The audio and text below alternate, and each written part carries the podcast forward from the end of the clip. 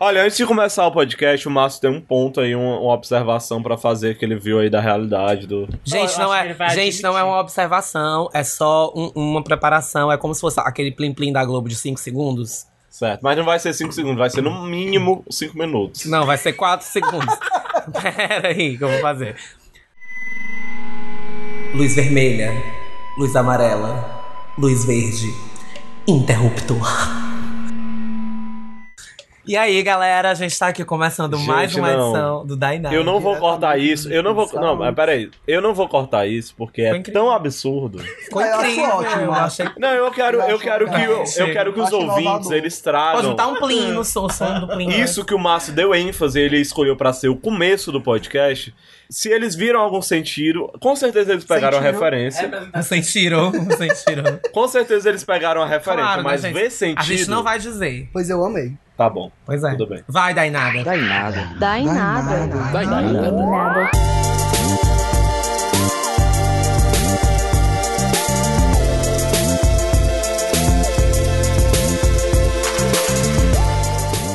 Então a gente tá aqui diretamente dos estúdios faraônicos de rádio, de podcast. De pra direção. Começando mais uma edição do Dainada, uma edição prometida pra vocês na Dicas há muito tempo e que agora, sim, ela vai ver a luz do dia. E é a nossa edição. vermelha. ah, não, não vou explicar isso agora, não, né? luz, luz vermelha. Não, e, e a gente vai falar de cinema, a gente tá aqui pra Isso mesmo, conversar a sobre sétima a sétima arte. arte. E eu sou o Gabriel Araújo. Eu sou o Márcio Peixoto. E a gente tá aqui com alguns convidados mais do que especiais. Um deles vocês já conhecem. Que é uma Espero. pessoa que cede espaço pra gente, né? Enche o nosso saco com opiniões que não tem nada a Dando ver. ideia absurda. com, que, com ideias que não tem nada a ver, que hoje vão ser super criticados. E é o Alan Hattis, né, gente? Uhul! E aí, Nadicas? Mikael Baiman. E aí, Nadicas? E ele, que é o nosso na dica de diamante, que veio diretamente da Irlanda só pra gravar essa edição com a gente. Não é por Skype, gente, ele tá aqui, eu tô tocando ele. Vitor Ramalho! Não, eu queria que o. A- Senta, amiga. Já que é a primeira que que tá vez- Em pé? I started from the bottom, I'm here. Por que, que você tá em pé, amiga? Porque não dá pra sentar nessa cama. Amiga, Amiga mas da- o raio é assim, ó. Obrigado. Fala mais queria- um pouco de é. si, amiga. Diz o que é que tu faz, como- o que foi que tu teve que fazer pra conseguir o green card. Fala como é que tu escapou do Brasil depois de, depois de custar jornalismo. Ele foi uma E pessoa. arrumou um macho na Irlanda. Foi uma pessoa visionária, né? Escapou do Brasil muito antes da, da ameaça Bolsonaro, é verdade. da bomba Pois é, explodir. gente. Ai, meu Deus, peraí, eu tô toda atolada. Ele tá com vergonha. A gente, gente, a gente tá com muitos convidados hoje, então perdoem quaisquer plateia. eventuais manifestações da nossa plateia. Gente, sem se manifestar. Principalmente quando a gente começar o top. Então, gente, e aí na Dicas, tudo bom? Eu tô sendo desvirginada pelo Dainada hoje. Eu vim aqui de Penetração difícil, né, amiga?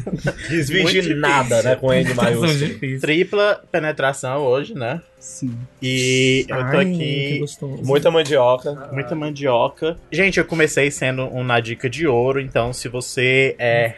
Se você ainda sonha em um dia estar aqui onde eu tô, não desista. Pague continue, 50 reais por mês. continue investindo seu suado dinheirinho que um dia, né? Então, essa edição, ela foi uma ideia que a gente teve. A gente já tinha falado pra vocês, né, que a gente ia fazer um top de filmes, ia debater. Só, É, só que é que a uma meta- metodologia é. meio confusa, que foi o Gabriel que fez. Como vocês sabem, tudo que o Gabriel faz é muito confuso. Então ele vai explicar pra vocês agora, porque a gente já terminou, mas eu ainda não entendi. É assim, a gente. A metodologia é a seguinte: a gente se juntou e cada um fez um top 10 de filmes. E a gente juntou esses filmes pra assistir. E aí a gente foi assistindo e a gente colocou toda essa lista de filmes em um top. Sim. E aí a gente vai trazer pra vocês agora o top 10 desses filmes, por- fazendo a média, aritme- É. a média aritmética, é? Eu, não acho, da- eu não acho que eu antes da de gente A trazer gente- o top a 10, a gente gente fez- podia Não, falar. eu tô só explicando que é o A gente fez um principal. cruzamento de dados da avaliação de cada um dos 20 filmes assistidos. A gente não, né? O Michael. É, o Ah, Michael, o Michael fez. fez. O Michael fez, o Michael Eu nunca imaginei que o Michael seria tão gostoso. Eu tô é, aqui gente, tá sem impressionado. camisa. eu tô aqui impressionado. É porque com o dinheiro do Dainado, né, o Michael tá podendo pagar a Smart Fit dele. É. É. Pois é, né? Como investidor do Dainada, eu espero que ele tá- tenha sido pago. Ah, ou- Muito bem pago. né? muito bem pago, que não amiga, dá nada não na CLT, amiga. Tem outro detalhe, a gente não sabe qual é o top 10 e a gente vai ficar descobrindo aqui. O Michael vai dando as dicas de, de qual A vai gente ser vai o top descobrir com 10. vocês, galera. Certo. Porque vocês sabem, né? Porque aqui, o final, você decide.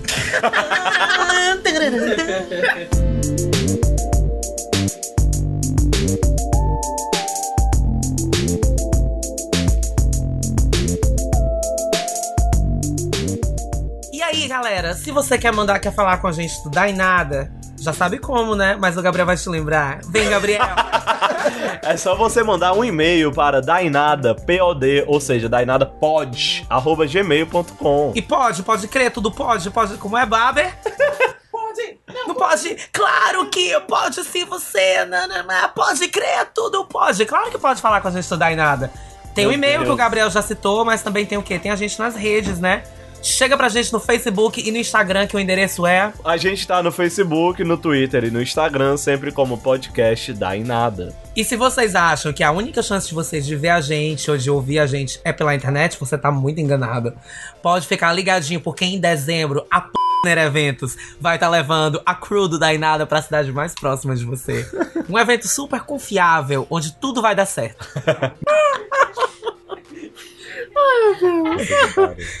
Com. Aí vai. Brasília Banks. Pablo Vittar. Pete! Sandy. João. Maite Perrone. Maite Proença. Ai, que nojo. Não, se você não acha o suficiente as nossas edições e quer ter acesso a conteúdos extras, a áudios em que eu tô muito bêbada, assina o Clube nas Dicas de Ouro. É isso mesmo, são só 10 reais por mês. Mas se você 9 não. é 9. É 9, né, gente? 9,99, né, gente? Não é 9, é 9 É 9. mesmo. Ah, então é 9, gente, é 9. Não, pois vamos, né, pra edição.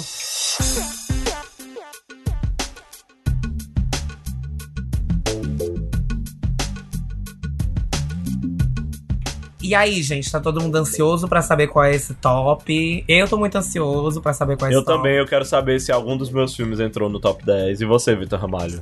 Eu, eu tenho certeza que eu vou ter um filme no top 3. Falando dos meus critérios aqui. Os meus critérios é, foram uma mistura entre filmes que significam alguma coisa pra mim e filmes com um elevado teor de tecnicidade. Groundbreaking. Fatos. Eu vou falar sobre os meus critérios. Os meus critérios eu escolhi filmes que eu acho que são importantes para a história do cinema e que são de lugares diferentes. Eu tentei variar assim.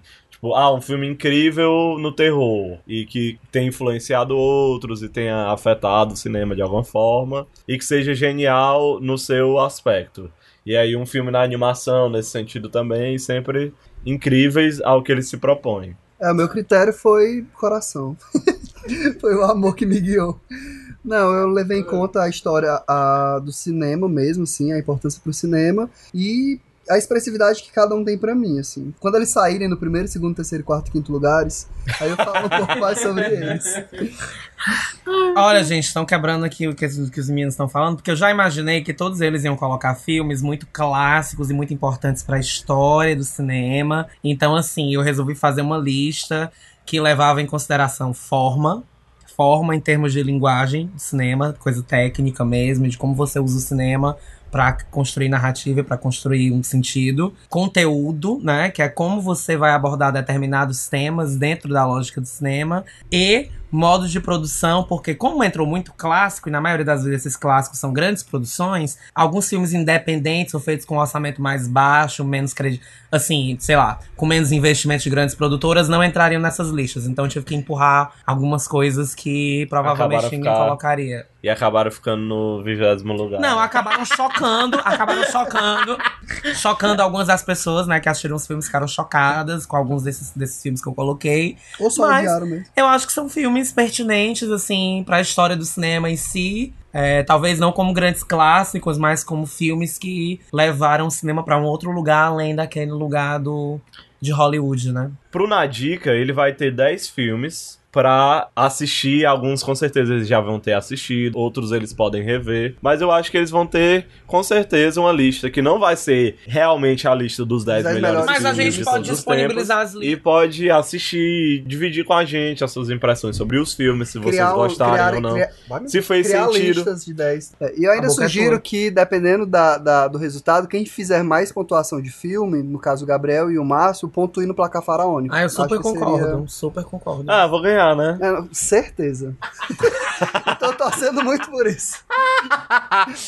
Mas Porque eu já eu, tô acho, eu mas eu acho com- ótimo, na dicas assistam os filmes depois, pra aí vocês Não, dizem. mas assistam. Que aí vocês dizem é, quais são os filmes que. Que são os melhores. Não melhores, porque- mas os filmes que mexem. Porque pra mim, cinema é pra mexer com a gente, entendeu? Então, tipo, se não mexer, você é só bonitinho e tal, e feliz, não funciona. Pra mim, filme não é pra ser feliz, não. É pra destruir a pessoa, e pra pessoa ser violentada assistindo e pra ela virar uma outra coisa depois do filme. Amigo, análise, viu? Pra você. Whatever. Girl, whatever.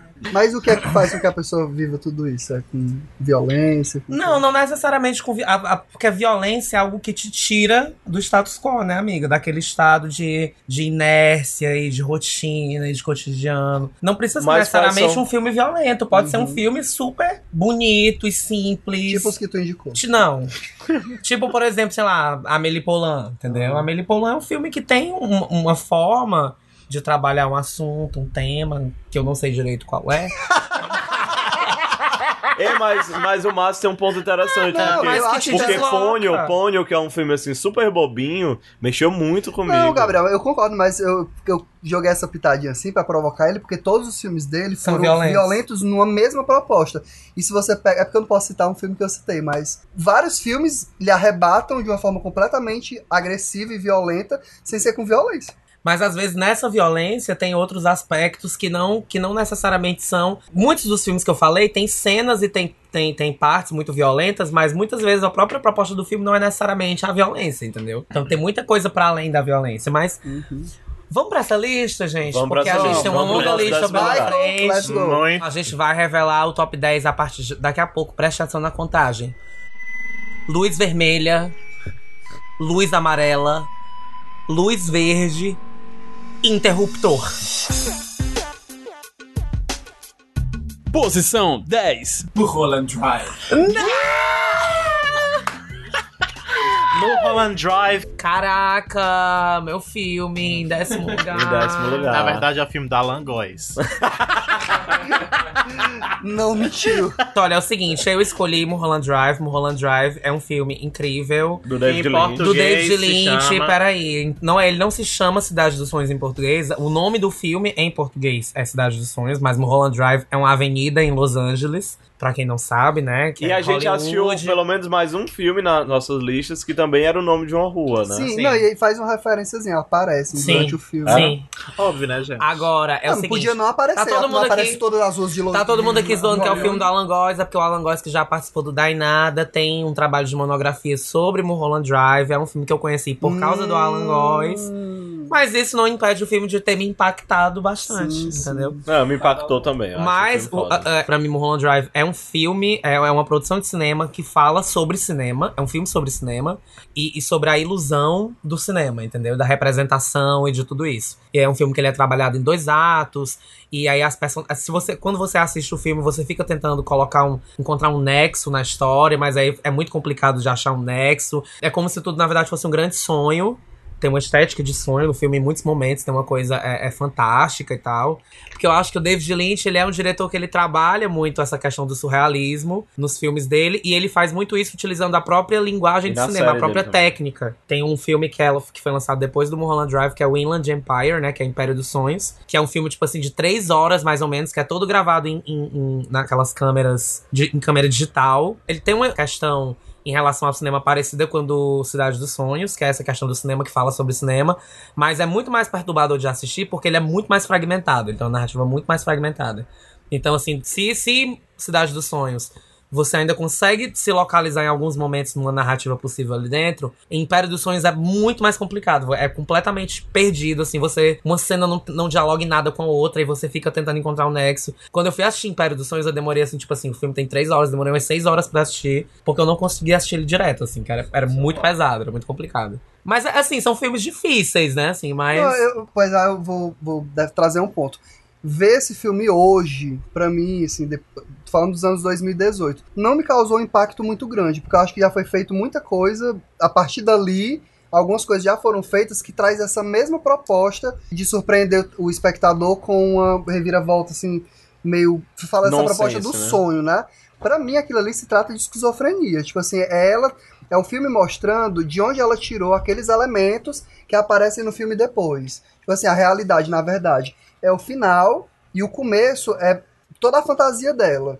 E aí no final explica de onde foi que ela tirou esses elementos da própria realidade dela pra construir todo o, o- o delírio dela. Mas aí tu acha que quando tu diz isso, tu na verdade não tá na, na, na mesma armadilha que eu tava citando de querer construir uma, Tá uma narratividade significado. e dar um. não, E sim, criar um fio claro. narrativo e um sentido pro filme, talvez o filme não tenha sentido. Talvez, mas na esquizofrenia também não tem. E, e acho que ele não é que seja retratando a esquizofrenia. Eu acho que a esquizofrenia ela pode ser o elemento que dá forma pro filme. Da mesma forma como tu usa o sonho como um parâmetro pra dizer Tu tá assim. usando a Ah, esquizofrenia. ok, eu tô usando a esquizofrenia. Porque ele pega a estrutura e trata os elementos daquela forma. O que tu tá chamando de sonho, eu tô chamando de delírio. Entendeu? É é a mesma coisa. Entendi. Uhum. E eu Mas acho um que, exemplo, elemento o Clube que eu acho que vocês não citaram do Mulholland Drive é que pra mim ele me pareceu muito assustador. Eu acho que ele usa muito uns elementos no meio de uma narrativa mais sóbria, uns elementos de terror mesmo, assim, que eles estão fora de contexto ali. O que pra mim fica mais assustador ainda, porque tipo tem uma cena do- de umas pessoas conversando numa lanchonete e aí de repente aparece um aquele monstro Babau. esquisito, É um aquele mendigo, é um aquele mendigo. babau. mas parece um É um babau. mendigo, é um mendigo. Pois é um mendigo muito babau. É um mendigo. É nessa cena Ali que é o dizem. pulo do gato. Não, mas é porque é nessa cena que dizem que, que essa coisa do sonho fica clara. Que é quando ela percebe que as coisas estão muito absurdas e não sei o que. Mas ela assim- nem tá nessa cena, né? É. Tá. Não, Não, tá não, tá. tá não. É, não, mas é porque fica Mas o claro espectador pro espectador. tá, é. é. o espectador tá, entendeu? É, foi nessa cena que eu, eu pensei, ui! Não, primeiro eu disse, ui! Aí depois eu pensei, caralho, esse filme aí não tá é normal. filme? É de 2000 2002. Pois é. É, É, 2000. é isso que eu tô dizendo, assim, pra mim não foi, não causou esse impacto todo, porque, por exemplo, eu já tive o Clube da Luta, entendeu? Assim, a- é- essa estética. Que veio de- de- depois. de- Não, não, é de Clube da Luta 98. 94. É, não, acho que é 98. É, É, não, é, né? final dos anos Mas 90. é anos 90. O que eu quis dizer é assim, naquela época se produziram algumas coisas que hoje ainda tem um impacto muito grande, e eu acho que isso não tira o mérito dele. Só que ver hoje esse filme, talvez não tenha o mesmo efeito de ter visto Mas quando tu ele foi não, lançado. mas tu não, assim, eu não, não sei necessariamente em que tu, tu cria esse paralelo do, do Mulholland Drive com o Clube da Luta, mas assim, eu acho que em termos de, de você usar a, a estética do, do, do cinema pra produzir essa narrativa de sonho ou de delírio, o Clube da Luta é completamente diferente do Mulholland É bem Drive. diferente. Acho que eu entendi mais ou menos o que tu quis dizer, embora eu não... Só que aí o que eu, Eu não trazendo... concorde como um todo, porque é- é, você não pode... Porque na monografia Porque- do Alan Góes não tá. Não, porque você não, porque você não pega, por exemplo, um Clube da Luta e diz que é um filme que ele é desnarrativo. Mas ele é. Não, Clube da Luta não é Eu desnarrativo. não acho que seja Ele não. tem uma narrativa. Mas eu também acho Mas que... o Mulholland Drive não tem. Eu acho que tem. Cada um dos trechos do filme, você pode muito bem colocar dentro de uma estética clássica, porque cada um deles tem um começo, um meio e um fim. Sim. Mas se você for pegar a história como um todo, você não consegue dizer que Mulholland Drive é sobre uma mulher que vai pra um canto, faz isso, não sei o que, e acontece isso, isso e isso. Agora- Porque ele não tem essa estrutura narrativa como um todo, entendeu? Mas eu tenho, eu tenho um grande problema. Porque é como se ele realmente fosse um delírio, fosse um sonho. Então, o Clube da Luta, você consegue dizer o que é o Clube da Luta. o começo, o meio e o fim do Clube da Luta. O Mulholland Drive você não consegue. Porque ele não tem isso.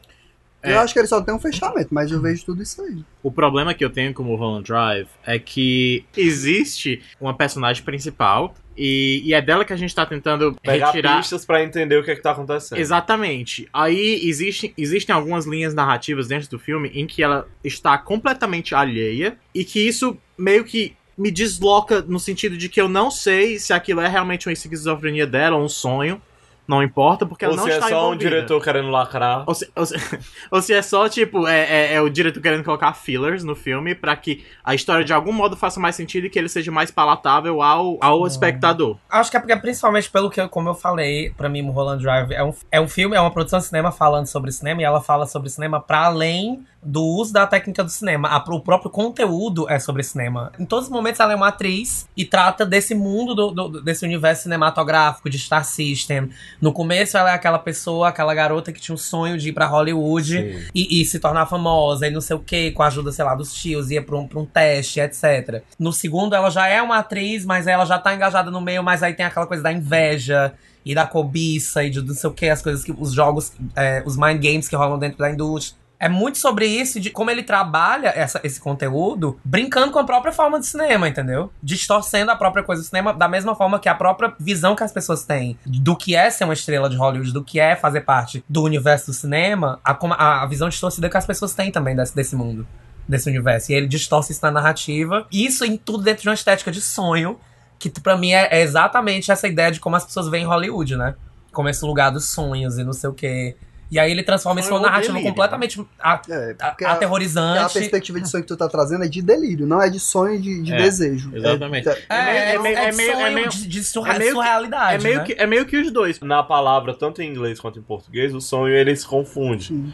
As duas expressões, né? Mas é isso, gente. Esse foi uma. Esse é Não, uma- mas, é uma- mas só pra deixar claro, assim, eu acho o filme ótimo. Eu só tô fazendo uma leitura de quem viu agora. Mas eu acho que talvez, na época que ele foi lançado, que ele se insere ali naquele. Na proximidade com o próprio Clube da Luta, eu acho que ele deve. Tem, tem o seu crédito, entendeu? Uhum. Mas E- aí eu acho que também talvez uma outra diferença de Mulholland Drive pro Clube da Luta seja que Mulholland Drive é uma produção bem mais puxada pro independente e pra um cinema de arte do que Clube da Luta. Clube da Luta é muito mais focado no mainstream do que, do que o filme do David Lynch, né? É, eu ia falar uma coisa muito parecida com isso, que o, o Mulholland Drive, ele não é considerado um filme mainstream, não é um filme, digamos assim, aclamado pela crítica. Hoje ele é visto como um clássico do David Lynch. E foi ele que introduziu a Naomi Watts é, em Hollywood. Ela começou nesse filme, acho que foi o primeiro grande filme dela, se eu não me engano. E agora ela vai Grande- fazer a série spin-off do Game of Thrones. E era grande no sentido de que é- era grande porque era um filme do David Lynch. Era um né? grande- E É exatamente. um grande diretor e tal.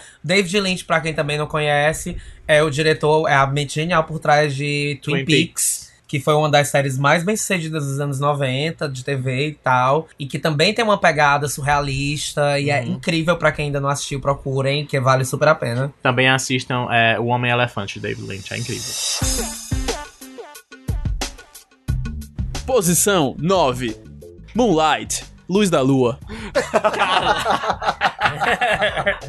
não é da Luz. Não, gente. Em português é o que? É Moonlight Moonlight- também. É Moonlight tem É alguma só coisa, Moonlight. com certeza. Não, eu tem, digo assim, o nome principal é Moonlight, mas eu não. É, deixa só Moonlight. Moonlight.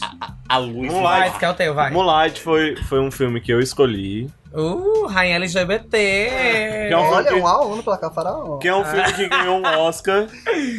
É, ganhou ator coadjuvante, filme, né? Que pisou na cara do Lala Land na hora da Graças a. Deus, né, gente? Porque, pelo amor de Deus. Não sei Ah, se eu lembro que no roteiro, Oscar, na época, né, eles pegaram, tipo, Deu erro, o papel mulher. de... me- Não, eles pegaram Foi. o papelzinho de melhor atriz. Melhor atriz. Aí leram como se fosse de melhor filme. Exatamente. E aí a galera de Moonlight levantou, foi buscar o prêmio. Não, né? a galera de La La Land. Ou de La La Land, desculpa. Levantou, foi buscar o prêmio. Maior feliz.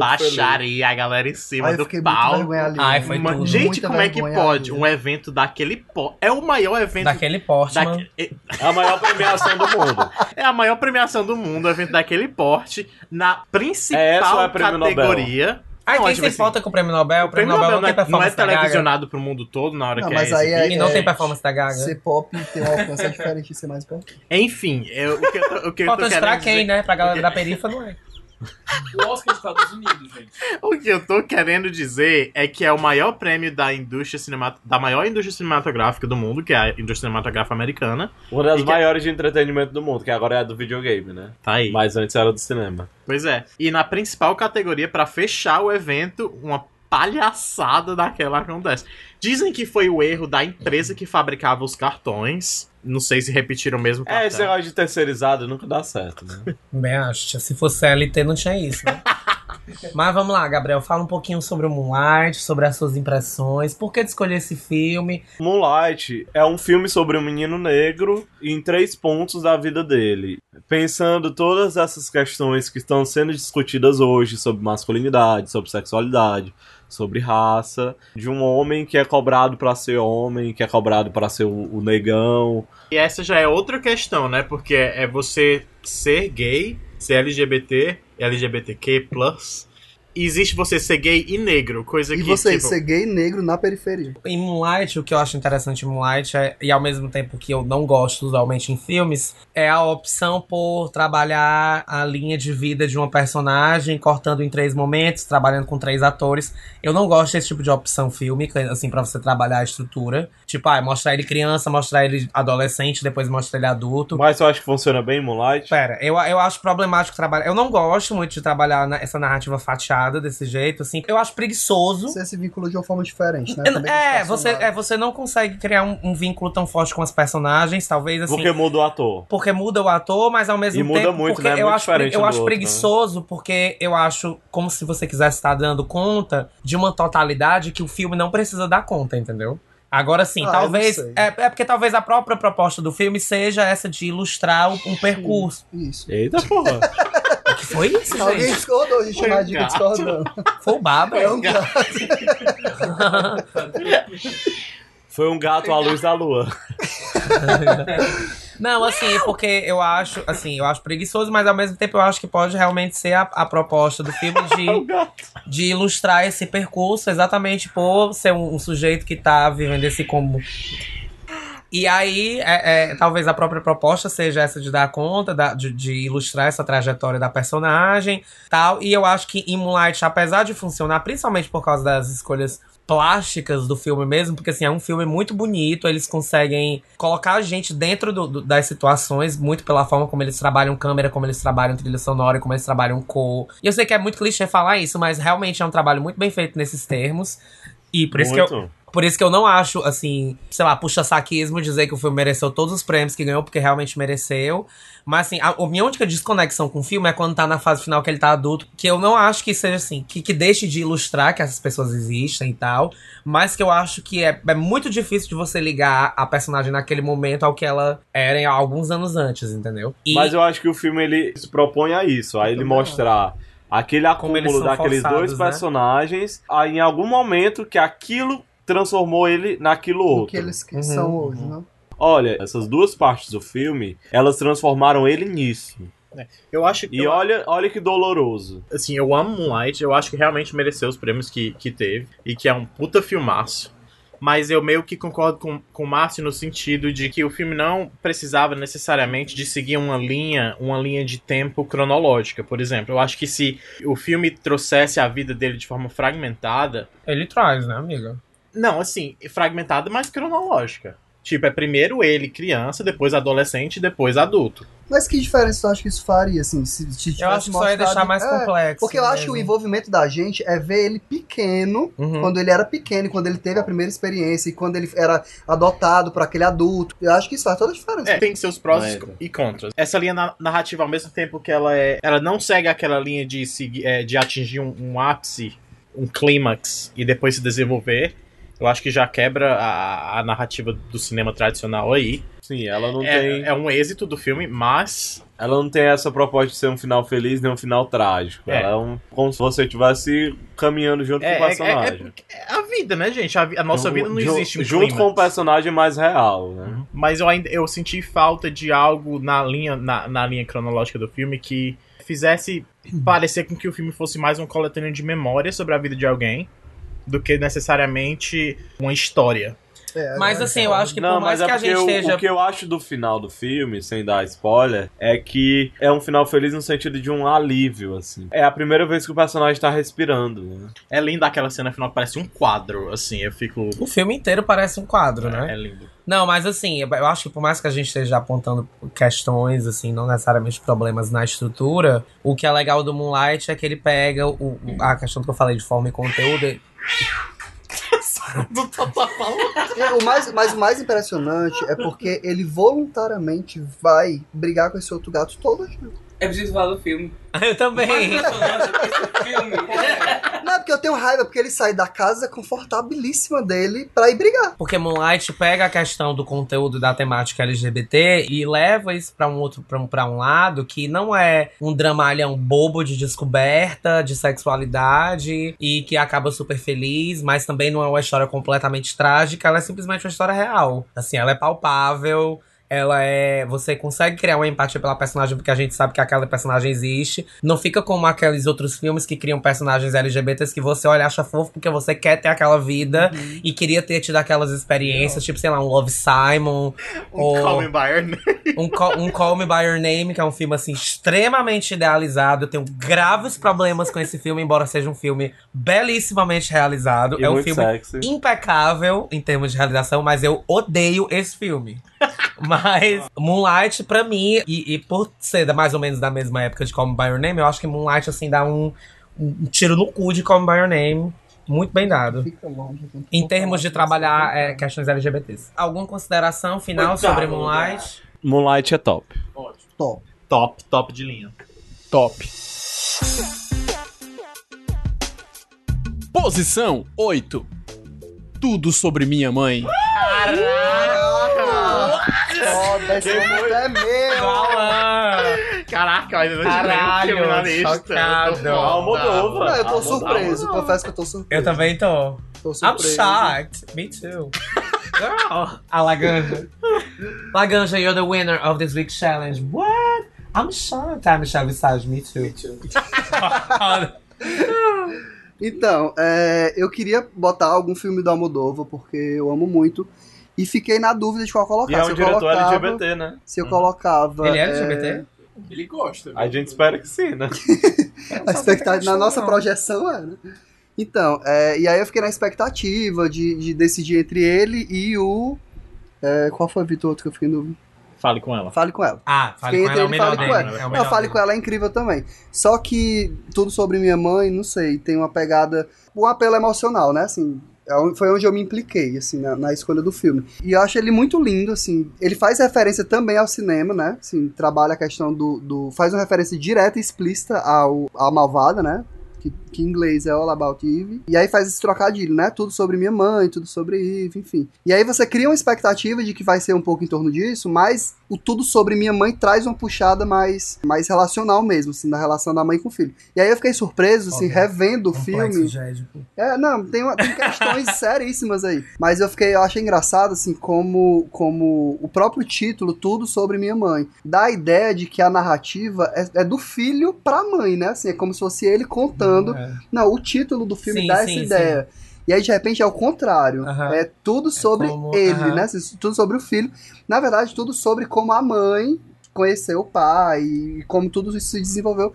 Que no fim realmente é tudo sobre minha mãe, só não é na perspectiva do filho. Mas é tudo em função do filho, no fim das contas. Eu Mas achei falta isso uma muito sinopse bonito. aí. O filme é sobre uma mãe que perde o filho em um acidente. É, e depois disso, ela volta ao lugar onde ela engravidou daquele filho pra ir atrás do pai dele. E desse momento, ela começa a ter várias catarses em, rela- em relações com outras pessoas que ela encontra que fizeram parte da vida dela é, naquele momento em que, ela foi, em que ela engravidou. E de novas pessoas que ela conhece a partir do momento que ela chega nessa cidade. É um retorno mesmo ao passado, mas pra se colocar no lugar que ela está no presente, no sentido de. que ela tem que se colocar pra frente, né? Não, eu digo assim, porque ela volta a ser mãe. Assim, ela perde um filho, mas quando ela volta pra, pra onde ela concebeu esse filho, ela volta a ser mãe, numa certa perspectiva. Tanto de encontrar o pai dele, quanto na amizade que ela faz lá com a, com a Penélope Cruz. E, querendo ou não, ela assume esse lugar de mãe pra ela, pra Penélope Cruz, e depois pro filho, pro filho da Uhum. Penélope Cruz. Eu acho um filme muito lindo, assim, eu, eu gosto dos filmes do Almodóvar, eu tenho uma paixão grande por Fale Com Ela e por Má Educação. Ai, eu amo Má Educação é puta que preferido. pariu, eu Ah, São os meus preferidos, Uhum. assim, a galera ama Vou Ver, mas É, eu amo mais pra os mim, tá, pra mim, vou ver tá por assim, Fale Com Ela acaba comigo, Fale assim, Com Ela é foda. acaba comigo. Tudo sobre minha mãe eu assisti uma vez, assisti há muito tempo, eu não revi, depois que tava na lista, mas o que eu lembro é de achar que, assim, o Almodóvar, ele tem uma uma pegada muito forte nos filmes dele de trabalhar com personagens femininas. E, e por, eu acho que por serem personagens que são latino-americanas normalmente nos filmes dele, consegue gerar São uma. Mas nesse não, caso não são latino-americanas né? não, elas são é, hispânicas. Hispânicas. Mas de qualquer forma, acaba tem, é, é, gera uma relação de proximidade com a gente Sim. que é do Brasil, com a nossa realidade, maior do que as personagens É, femininas nós- é. americanas Sim, que estão que estão dentro do- daquela lógica do American Way of Life. É, é mais palpável, as próprias locações dos filmes, Uhum. a gente consegue identificar, assim, não identificar, mas tipo, é- é, a gente consegue visualizar mais Uhum. acontecendo uma coisa tipo aqui em Fortaleza, ou sei lá, em Recife, ou enfim, qualquer lugar aqui do Nordeste. As próprias narrativas, elas são mais próximas, né? Uma mãe que perde um filho, não é uma atriz indo pra Hollywood, uma atriz querendo ir pra Hollywood acontecer. Uhum. É uma mãe que perdeu um filho num acidente e vai atrás do pai, da cri- do filho e tal, não sei o que, não sei o que. Então, tipo assim, eu acho que é, é um tipo de cinema que eu acho que ele tem um- uma questão do afeto mais forte do que a maioria dos filmes americanos que a gente assiste, de certa forma, porque Sim. consegue dialogar com a gente de uma forma que esses filmes não Eu acho que a conseguem. gente se conecta a esses personagens femininos de uma forma É. muito forte. E eu acho engraçado E como elas ele sempre empurra a Marisa dirigidas, Paredes. né? Se vocês. Tipo, ele, colo- ele coloca a Marisa Paredes no filme dele. Tipo aquela atriz principal. Hum. que Ele sempre coloca, e ela sempre tá nesse lugar de uma grande diva, assim, querendo ou não, ela é a grande diva Sim. do filme, sempre. E eu acho engraçado porque tem isso no cinema americano, por exemplo, mas É, lá que- é uma perspectiva diferente. Mas as que mulheres, as mulheres nesse cinema americano são, elas têm uma, por mais que, a que ela- muitas vezes elas ocupem essa postura de da mulher diva, da mulher protagonista e tal, essas mulheres do Almodova, eu acho que elas são mais mulheres do nosso do cotidiano, entendeu? Uhum. Porque elas são mulheres comuns, elas não são essas, elas são mulheres extraordinárias pra, pra fazendo uma referência aqui ao filme da Mulher Fantástica, né, que ninguém colocou na lista, mas que eu acho que o título do filme da Mulher Fantástica brinca muito nesse sentido, né, de que ela é uma mulher ordinária, no sentido de uma mulher comum, de uma, é uma trans que, que, que só quer ter a vida de uma mulher comum, só quer os direitos de uma mulher comum e no título do filme ela é colocada como uma mulher É, fantástica. porque todo mundo, quando bate o olho nela, Nesse sentido. Então, tipo assim, o, o, o fantástico pra mim nos filmes do Almodóvar é que essas mulheres, elas são incríveis e elas são mulheres do cotidiano, mulheres comuns. É tipo é a tia da venda, É. entendeu? É a mulher que vende coxinha ali, é, é a tia da limpeza, que a gente olha pra ela, passa pra ela todo dia, mas não faz ideia de qual é a história de vida dela, do que é que ela tem em casa, do que ela passou. Mas Enfim. agora que tu Não, mas trouxe É isso. porque eu mas- acho assim. Não, mas agora que o Fui trouxe isso, profunda, eu queria, profundíssima. eu queria fazer um parênteses. Finalmente profundas, não dá em nada. Eu queria fazer um parênteses. Agora que tu falou da Mulher Fantástica, a- Vamos falar da mulher do futuro. fica, pa- fica parecendo que a atriz que faz a Mulher Fantástica, né, no filme, nesse filme, parece que ela foi dirigida pela Almodóvar, né, no filme. Tu, tu reparou nisso? Ah, é a mulher fantástica. Não, não fica parecendo que ela é muito Almodóvar? Assim, não, não o filme, mas a Não, eu Eu acho, eu acho que é, eu acho que é Mas eu porque, acho que eu acho que é porque um- assim, é, as mulheres é, dirigidas pelo Almodova e escritas também, quando ele é, é ele, Ele tá falando da Mulher Fantástica, do filme da Mulher É. Fantástica. Eu acho que, eu sei, mas eu tô falando assim das mulheres do Almodova. Elas são tipo forças da natureza, eu acho as mulheres do. Te- Existe um esquema de falar, ah, são mulheres fortes, é, personagens fortes, como tipo, e, e o que seria uma mulher é nem, fraca? Eu acho que não são nem as mulheres do Almodóvar. Eu acho que é a perspectiva do Almodóvar em relação às mulheres. Acho que fica mais bem colocado, assim. Porque Eu acho- eu não sei, porque eu acho que quando a gente fala as mulheres do Almodóvar, eu acho que ele tem um olhar, assim, sobre as Eu, mulheres. acho- eu falo as mulheres do Eu Almodova porque ele, tipo, é, é Você é machista. Não, porque elas são, Machista! porque elas são personagens que ele dirigiu ou criou, entendeu? Por isso Não, que eu eu falo. sei, eu sei, eu tô brincando, sentido, amiga. ok. porque Eu só queria refazer a frase pra. Não, mas mesmo, mas mesmo encher o tava falando dessa atriz como, como a diva que ele coloca, mas ele humaniza essa personagem. Tipo, ela é uma grande atriz que o menino morreu indo atrás de pegar o autógrafo dela, porque ele mesmo admirava muito ela, e ele humaniza ela ao longo do filme, tornando ela uma mulher com problemas, que precisa da ajuda dos outros. Eu tô Ainda- surpreso, mas não tô surpreso com esse oitavo lugar. Achei uma ótima colocação, acho merecido. E acho que foi um dos poucos acertos da sua lista. né? Décimo, décimo nono e oitavo lugar foram de Gabriel, Márcio e Alan. A- Até agora nenhum meu. Amiga, prova... Costuma, amiga, provavelmente. Ai, meu Deus. Posição 7. Fargo. Foda! What the fuck? Foi tudo de corpo É eu. teu? Fui eu, mulher? Não, eu acho que Gente, tá Sério? certinho, né? Tá, tá Márcio, foda. eu, Alan Eu Hatz. tô Caraca. chocado. Eu- Eu tô tu chocado. tá Ai, eu fiquei com o décimo e ele tá com o sétimo. Calma, amigo, você pode estar com o primeiro. That's ridiculous. Ok. Vai. Vamos falar sobre Fargo. hino. Que foi uma indicação minha e é um hino. Um grande- Eu tive que colocar Fargo na minha lista porque eu sou, eu sou um fã incondicional dos irmãos Coen. E pra mim, e o Márcio virou os olhos muito desesperadamente. Brincando, tu eu tá amei o brincando, filme, eu amei o filme. Olha que tu amou. Claro, tem muita violência. Amiga, tem gente morrendo sendo triturada, então eu amei. E Que é o que eu Fargo, desejo pra vocês nas dicas.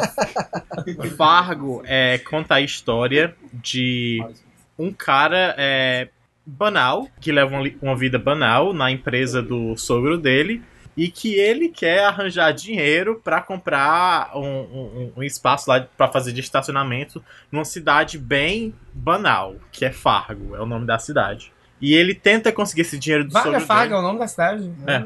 Vamos, Tu não assistiu o filme, não? Mulher, assisti, mas é porque eu sou lesada. Esses detalhes, assim, eu deixo passar. E, e Que, significam que, tudo, que, né? que, tu, que, que tu achou que era o Fargo? E, ele quer dinheiro e a, a forma de, que ele consegue de tentar arranjar esse dinheiro é fazendo com que dois bandidos sequestrem a mulher dele e peçam um resgate de um milhão de dólares ao pai da mulher dele, que é o sogro dele, obviamente. A partir desse momento, a partir do momento em que eles sequestram essa mulher, tudo começa a dar errado naquela cidade.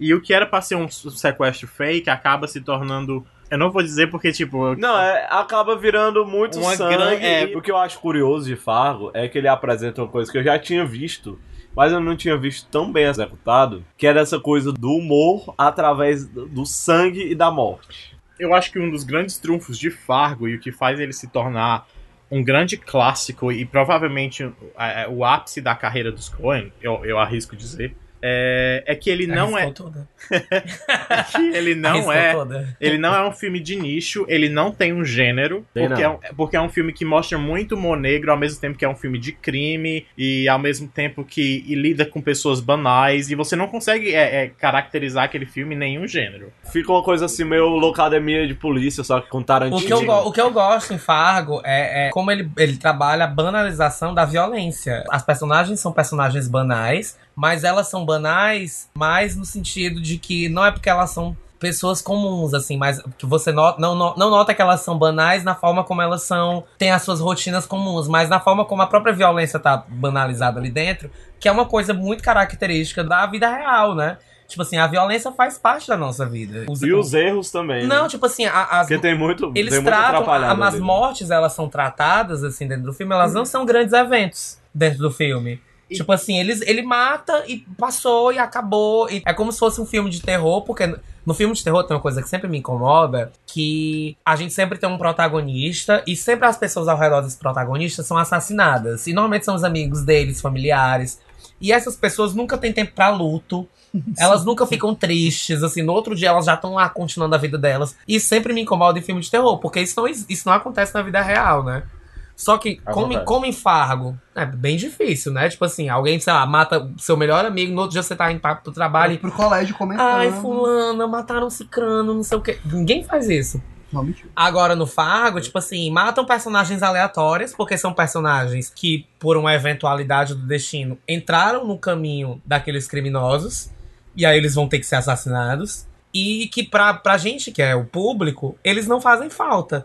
Então, tipo assim, a gente banaliza aquelas mortes também, porque pra gente elas não são importantes. É, eu elas acho não, né? Tipo. É, eu acho que esse é exatamente um dos das características mais fortes de Fargo. É, é uma cidade banal, pacata. Praticamente todos os personagens são personagens banais. Tirando, por exemplo, os assassinos, que não são pessoas que a gente conhece no dia a dia. Mas que até, inclusive, a protagonista do filme, que é interpretada pela maravilhosa Frances McDormand, que é, inclusive, é, mulher, acho que é do Eden Cohen. Ela é também banal, ela é a chefe lá da. Ela é chefe da polícia e que inve- investiga esses crimes. Mas ela, ela a A personagem, personagem dela, dela é incrível. tem uma, uma, uma característica, Porque- ela, ela tem uma. Ela tem uma, uma. Puxando de novo pra essa banalidade, mas assim, ela, ela tem aquele estereótipo da, do policial bobo. E, Não, eu- e- eu não e- acho- eu não e acho que ela seja- lesado, mas ela é extremamente astuta, é sagaz, esperta. é, porque tipo. E assim, e eu me tipo- surpreendi muito vendo esse não, filme. você se Porque quando a personagem dela aparece, Eu ia falar isso. você acha que ela vai ser uma bobalhona. Exatamente. E ela é muito exatamente. inteligente. Ela é Aí eu muito fiquei tipo, Começando daí, que a, a personagem que é ela, que vai atrás de desvendar todos esses crimes, ela aparece com mais de meia hora de filme. Começando daí. Sim. Você não espera que ela vá aparecer, e quando ela aparece, ela é uma mulher com essa cara de bobalhona, Grávida. grávida, Eu amo. e tipo, Eu com o marido, é, com um o marido, detalhe, assim, é, que... com, ma- com o marido super bobalhão. E a atuação dela é incrível, porque ela interpreta essa, essa mulher de interior com aquele sotaque. E que ao mesmo tempo que ela é super astuta, sagaz, com essa cara de bobalhona, ela não perde a fé nas pessoas. Porque tem aquela cena que ninguém sabe por que, que tá. As pessoas perguntam por que, que tá ali, aquela cena que ela encontra com um cara asiático que liga pra ela, e que no outro dia ela vai descobrir que ele tava inventando uma Uhum. história pra encontrar com ela. Aí ela fica. Nossa, é verdade mesmo. Como se, como se ela estivesse realmente tentando ver o lado bom dele. Não, ali, e quando ela entendeu? tá no encontro com ele, que ela fica também, tipo. Eu tô com medo da gente ficar falando muito detalhe de fi- do filme e quem É, tá é, ouvindo é. não conseguir. O que a gente tá querendo falar aqui é que a personagem é incrível por isso, por ela aparentar ser uma coisa e ser é, se apresentar de uma maneira totalmente diferente e que realmente ela, ela vai atrás é um inverno rigoroso lá com neve pra tudo quanto é lado e eles deixam isso bem claro na fotografia do filme que é maravilhosa também. E que ela estando grávida de sete meses ela prefere estar fora fazendo isso do que em Do casa que tá em casa. O cara na maior barra possível. É. né? Mas assim, Mas eu- ela eu- aparece meio que, como tá tudo dando errado e como a treta já tá muito maligna, ela tem que resolver aquilo, Aham. né? É, não me Porque- parece Que é uma das poucas que sobrava. porque eu, é, porque eu acho que é ela o realmente trabalho, é rotina. É, não, e outra coisa, e eu ela acho que ela realmente momento parece percebe. que ela tá investigando aquele negócio e ela tá exasperada com É, o caso. porque eu Ela tá só ela- trabalhando. É, e eu acho que ela realmente percebe que os caras que rodeiam ela são todos os patetas, assim, os caras que trabalham Uhum. com ela, entendeu? Mas ela Então, tá de boa com isso. É, ela tá de boa. Gente, com eu, eu acho que, eu acho que é interessante lugar. fechar dizendo que é um filme que ele pega personagens, ele joga os personagens e apresenta como clichês, mas os personagens são tudo menos clichês, Uhum. assim. É tipo, é muito sobre desenvolvimento de personagens. Se você quer pegar um filme pra trabalhar, pra pensar, pra analisar desenvolvimento de personagem, eu acho que Fargo é um filme maravilhoso pra fazer isso, porque ele que- eles quebram com muita coisa que. muita expectativa de, de quem tá assistindo. É uma mistura de Massacre da Serra Elétrica com Sai de Baixo. Não é, não é essa comédia. Mas Massacre da Serra. Elétrica é muito sai de baixo. Mas Ok, vamos pro próximo gente, na muito nossa obrigado lista, pelo gente. meu sétimo lugar nessa lista. Posição 6. Que horas ela volta?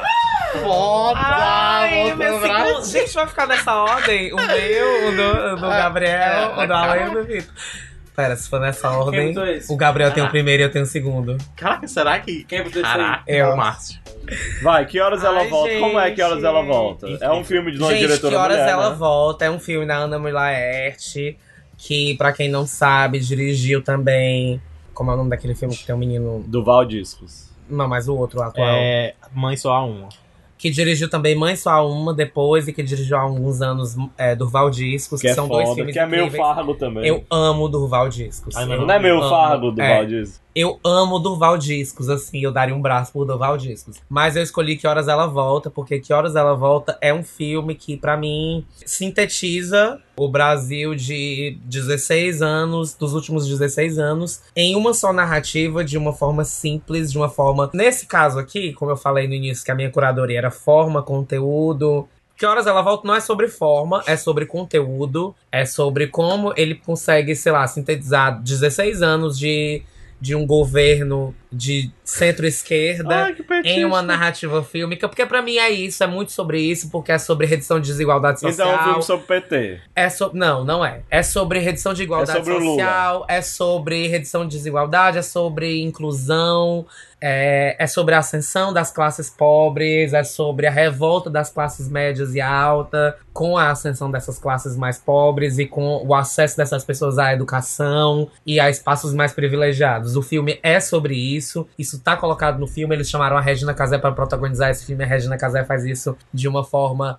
incrível. Respirando, ela, Eu ela não, sendo é, ela. ela sendo ela mesma. Eu não consigo Não, não assistir. é esse- sendo ela mesma. Eu né? acho que eu é. acho é. que É, não, gente. a- a- Mulher, a É, É, Regina. vai é entrar porque você Regina é Casé. porque a Regina Casé é uma boa atriz e a É. gente não A consegue Regina suportar Casé isso. sabe o que é aquele lugar que ela tá ocupando naquele filme. Ela pode ser uma escrota hoje em dia, não sei o que, é que ela é hoje em dia, mas se vocês estão dizendo isso é porque vocês viram alguma Não, é coisa. porque a Regina Casé nasceu em berço de ouro e ela é uma pessoa que faz parte da elite intelectual do Brasil. E ela é uma pessoa que sempre foi rica. E virou as costas pra várias pessoas que passaram por pindaíbas no que faziam parte do esquenta, né? Gente, a gente Inclusive, tá aquele falando menino aqui. foi A gente tá aqui. Mas a gente não, vai entrar mas nisso. o, que, o ponto que eu quero trazer é que a, a Regina Casé, ela sempre foi uma boa atriz, só que ela seguiu o Por que, que a gente caminho não tá falando do jornalismo. que interpreta a Jéssica? Tá, mas o que eu ia Não, colocar mas assim, era eu- o seguinte, acho eu, não que, eu acho que se consigo. criou a narrativa em, em torno da Regina Casé pelo Que ela criou, mídia- ela é, criou. pelo menos a mídia é, reporta ela como vinculada a um segmento Da social. periferia. Que não necessariamente implica que ela faça parte, mas que ela se identifica, que ela É, tem uma, uma familiaridade. Então eu não acho que é à toa que a gente associa é ela nesse farsa? Não, eu- o Gabriel tá apontando como se ela não fizesse parte disso. Eu tô dizendo que eu Não. acho que ela faz. Ela não nasceu toa. nisso. Ela, Então não, ela é nunca foi empregada do México. Então tu acha que é bem, farsa? Mas eu não quis Não, dizer não, que ela acho que é Ela farsa. nesse lugar da nordestina, dela Não, entender mulher. isso, babá. Não, eu acho que ela se conecta com essas pessoas, provavelmente. E ela tem muitos amigos, ela gosta Então o dessa. que é que tu tá querendo? Porque, Não, amiga, é porque você trouxe como se ela tivesse vindo de origem humilde. Ela não veio. isso. Não, eu não o falei isso disse também. isso. Eu só tô dizendo que ela. ela A gente só disse que ela tava sendo Ela ela, naquele mesma, que é papel aquela funciona pessoa que muito naquele lugar, ela tipo, é- ela se mistura ali. Ela é isso, ela Tá, é aquela pessoa que tá. se mistura. Mas enfim, eu não consigo passar um minuto de que horas ela volta sem olhar para os maneirismos da personagem da Regina Casé, que é a Val, né, no filme. Sem, por exemplo, lembrar da minha mãe, que também é uma pessoa nordestina, uma pessoa simples. Eu acho que Cena dos pregadores. Eu acho que muita gente que é nordestina e que assiste aquele filme pega a Val e coloca ela no lugar da mãe. E principalmente gente que é da nossa faixa Eu. etária se coloca no lugar da Jéssica, que é a pré-vestibulanda que vai tentar o vestibular. Então, tipo assim. a- aliás, minha mãe foi empregada doméstica, mas não na época que eu era nascido. Mas Minha é, mãe é- foi na época que eu era nascido. E eu me sinto muito Jéssica, porque eu sou muito espiricute, sou muito fanfarrão, chegaria mesmo na Sassy. casa da patroa. Eu acho que Que Horas Ela Volta tem essa pegada de ser um retrato do Brasil, como alguns outros filmes que estavam na nossa lista, mas que eu não vou falar agora, porque talvez eles estejam mais acima. Mas que eu acho que a- o olhar da Ana Mui Laerte, ele é um olhar muito crítico e ele é, ele é ele toca na ferida, mas ela toca na ferida de uma forma que não fica aquela crítica escrachada e Mas Ela não causa, é didática, causa né? muito ela não é ela não é Causa didática. muito desconforto. É, o E filme você- causa muito Em E- desconforto. todos e os filmes dela É. tem desconforto. É, e quando, e quando você se pega sentindo esse desconforto, você, puta que o pariu. Essa é a o- sacada o- genial o grande incrível desse filme é que a personagem que entra pra pontuar o desconforto é a Jéssica, É, que é a geração atual. é. E que é às quem vezes. percebe essa mudança que o país passou, entendeu? Assim, Mas quem o que eu acho mais uma curioso é que a. Jéssica, que é a filha da Regina Casé, que ela chega na casa da patroa Ela e, e ela quarto, chega. Não, né? mas e às vezes ela incomoda o próprio espectador. Ex- não, exatamente isso, porque, tipo E assim. a, e a partir do momento que ela incomoda o espectador, o espectador se coloca em conflito porque ela não tá fazendo nada demais. Não, ela só tá atenção. rompendo normas sociais escrotas. Exatamente. Mas por que, que ela incomoda o espectador? Porque quais são as normas que ela tá rompendo? São as normas vigentes na sociedade que a gente É, ela tá vive. rompendo o status quo ali. Entendeu? porque, se, tipo fosse, assim- se fosse esse filme feito nos Estados Unidos, ele não seria Não feito seria dessa forma e e a não gente seria- não é. sentiria esse incômodo. Porque, tipo assim, o foda, eu fui assistir com um amigo meu, o Neto. E eu senti o desconforto, mas dentro de mim não externalizava, porque eu sabia que Porque aquilo tu é era. patroa. E eu tentava entender se aquele desconforto era realmente a sacada do filme. O Neto, meu amigo do meu lado, ele ficava falando. Porra, que menina folgada. Ele ficava falando dela. Eu, é, é exatamente isso sobre o que o filme é, entendeu? Essa é a sacada genial do filme. Eu achei incrível. Que horas ela Ah. volta. E nos outros dois filmes que eu vi da Ana, ela também brinca com isso. Em aspectos diferentes. Que no, é, Mãe no, Só Há Uma, é incrível No Mãe também. Só Há Uma, eu acho que ela, ela peca um pouco. É um bom filme. Tu acha que ela. ela Eu ela- acho que é um bom filme, mas eu acho que não chega assim nem no, no calo de que horas ela volta. Agora, o Duval Discos, eu arrisco dizer que é melhor do que que horas ela Não, volta. não, Claro, Em tem termos-. Não, Não, não é isso. É em termos de filme, em termos Mas de é quebra foda. de expectativa, em termos de construção de narrativa, de personagem. É muito mais, eu acho muito mais genial. Duval que estava na lista top 10 de alguns de vocês. Porque o que horas ela volta, Mas- mas porque o que horas ela volta, a história dela tava dada na história do Brasil. No Duval Discos não. No, no que horas ela volta, ela só precisou ter um poder de síntese. Entendeu? É. Em dizer, ó, vai ser uma família. Resumindo, A ela não gente fez nada, tira da lista. Não, era só ela chegar num comentário de notícia de Facebook, alguém comentando assim, Casa a casa grande pira, quando a senzala, não sei o que, não sei o que. Aí ela pega isso, na- como é que eu posso pegar isso e trabalhar num não, filme? amigo, tu tá estragando o filme que tu acabou de defender. Não, eu não tô estragando. Tá, eu tô, amigo, não, tá. gente, eu tô dizendo quão próximo um comentário de Facebook é, pode se transformar numa coisa genial. Porque é real. Tá. É um filme que não, não poderia ser consumido internacionalmente, digamos assim. Não eu é acho filme... que poderia, Eu acho porque que eu acho que poderia. acha que funcionaria acho, lá claro, fora? Porque as Porque, mudanças. gente, As, ok, as mudanças, mas é uma cultura totalmente diferente. aqui Amiga, no mas Brasil. as mudanças. Mas, o- Mas o- retrata uma passou cultura. na televisão na Alemanha. Cheguei da festa já passou lá, que horas ela volta. Sério? Não, eu acho que, ela- que ele retrata uma realidade, aquela realidade. E eu acho que isso tem conexão com o mundo. Sim, e o mundo ouve falar nisso da mesma forma que, sei lá, se passassem um filme sobre, sei lá, guerra no Oriente Médio, a gente ia entender de certa forma, né? Posição 5.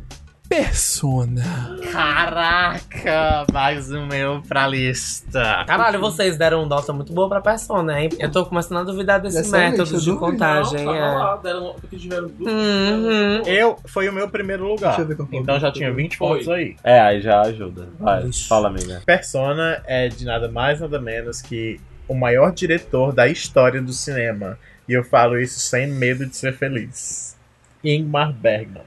E pra mim é o melhor filme é, para representar quem é o Ingmar Bergman e o que é o cinema dele. Porque é um filme que ele fez já sem é, querer passar pelo crivo da audiência. Ele não fez é, Persona como se fosse um filme pra conseguir audiência. Persona é de 1966, é, ele já estava na carreira de cineasta há 20 anos. É um filme que fala a história de duas mulheres, inclusive, né, como é Márcio, a, a O versão- nome em português é Persona, quando duas mulheres pecam. e não tem nada a ver, Não gente. tem nada a ver com isso, porque tradução de filme aqui no Brasil às vezes é um fiasco. Não tem no Brasil. O Tem, quê? mas tá faltando. Enfim, conta a história de duas mulheres, uma enfermeira que atua meio como psicanalista na história, né? E de uma forma bem. como é que eu posso dizer? Bem capenga, manca, murcha e inconsistente. Que ela cuida de uma atriz que perdeu a voz depois de atuar numa peça. E Opa. essa, ela não perdeu a voz. Pera, ela não perdeu a Não, voz tu, tu acha que ela perdeu a voz, pode falar. Não, foi um ato falho, porque ela mesmo? realmente não perdeu a voz, Será? entendeu? Enfim, ela não fala mais e ela vai ser tratada com essa é, enfermeira. E elas acabam indo, inclusive, passar um- uma temporada juntos numa casa à beira da praia. Da Taíba. Niterói. Niterói. Cobra o nariz. Porto das Dunas. É. o filme todo, praticamente, é a enfermeira falando com essa atriz. Inclusive, elas desenvolvem uma relação de amizade e, e essa enfermeira chega a contar coisas pra atriz que nunca tinha compartilhado com ninguém antes. Umas putaria pesada. Uma putaria pesada, que eu não vou falar porque é spoiler também. E existe é, um, um clímax no filme onde elas entram em, em conflito. E o filme todo é a relação de delas duas, como se. Como é que eu posso dizer? Mas Persona tem um link muito próximo com o nosso décimo lugar, Mulholland Mulholland Drive.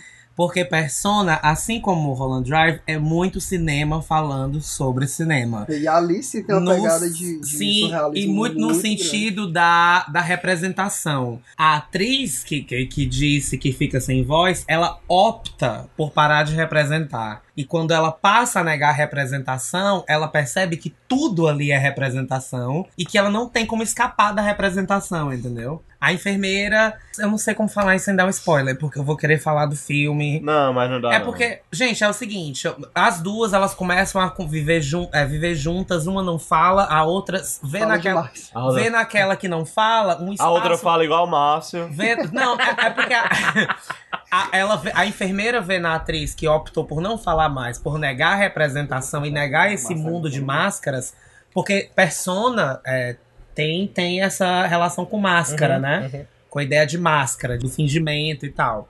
E aí ela vê na, na, naquela relação, eu acho que ela encontra esse espaço propício pra ela desabafar e pra ela se colocar e colo- mostrar a verdade do que ela realmente é. E aí eu acho que tal hora começa a se misturar essa realidade do que ela realmente é e do que ela inicialmente fingia ser como enfermeira. É muito a questão Porque do- a coisa da enfermeira era uma máscara, né? Ela tava ali como uma profissional que foi pra ajudar e tal hora ela se tornou uma, Porque- uma pessoa próxima que queria só desabafar com aquela mulher. É Eu uma- acho que o filme fala principalmente da questão entre ser e parecer. A gente pode trazer para uma discussão mais atual, é, é, inclusive dos simulacros que a gente. Nas redes sociais. Nas redes Explica o que é sociais. simulacro, amigo.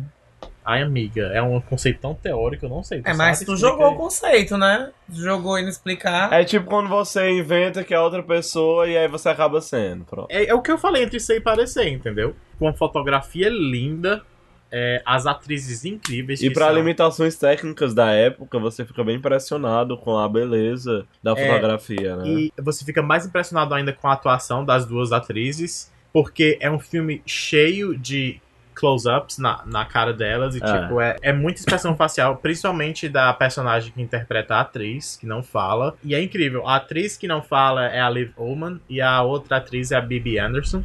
E elas duas, inclusive, foram é, é, casos Extraconjugal. extraconjugais que o Ingmar Bergman teve, porque ele foi casado cinco vezes, teve casos extraconjugais com três das atrizes deles, elas duas incluídas, e teve uma filha com a Liv Ullman, que é a que interpreta a atriz, e que hoje é inclusive uma, uma escritora super renomada. É muito foda porque é o tipo de filme que você assiste várias e várias vezes e sempre capta algo diferente, porque é muito subjetivo e, e é lindo de se ver também. Mas ao mesmo tempo eu acho que Persona é aquele tipo de filme que você vê, ele é tão clássico, ele é claramente clássico, ele tem umas, umas inserções, uns planos, uns, uns recortes que são.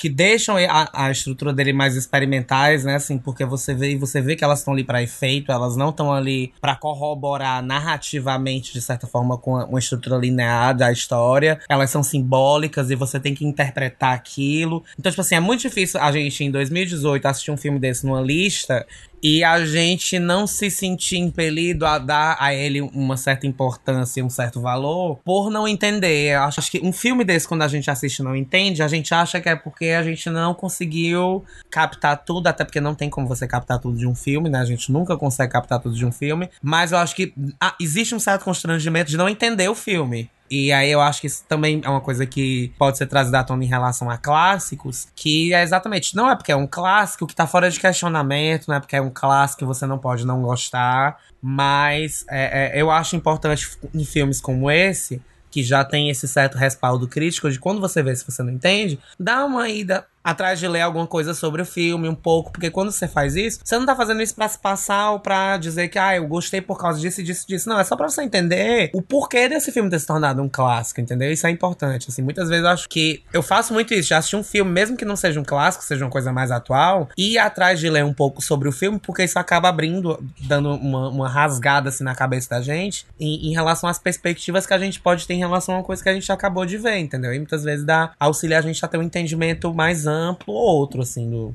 do filme. Caraca, Enfim. amiga, Eu fala acho uma boa experiência mesmo. Posição 4. Psicose. Foda, hino. Estou surpreso. Foda lugar quase que Care. psicose.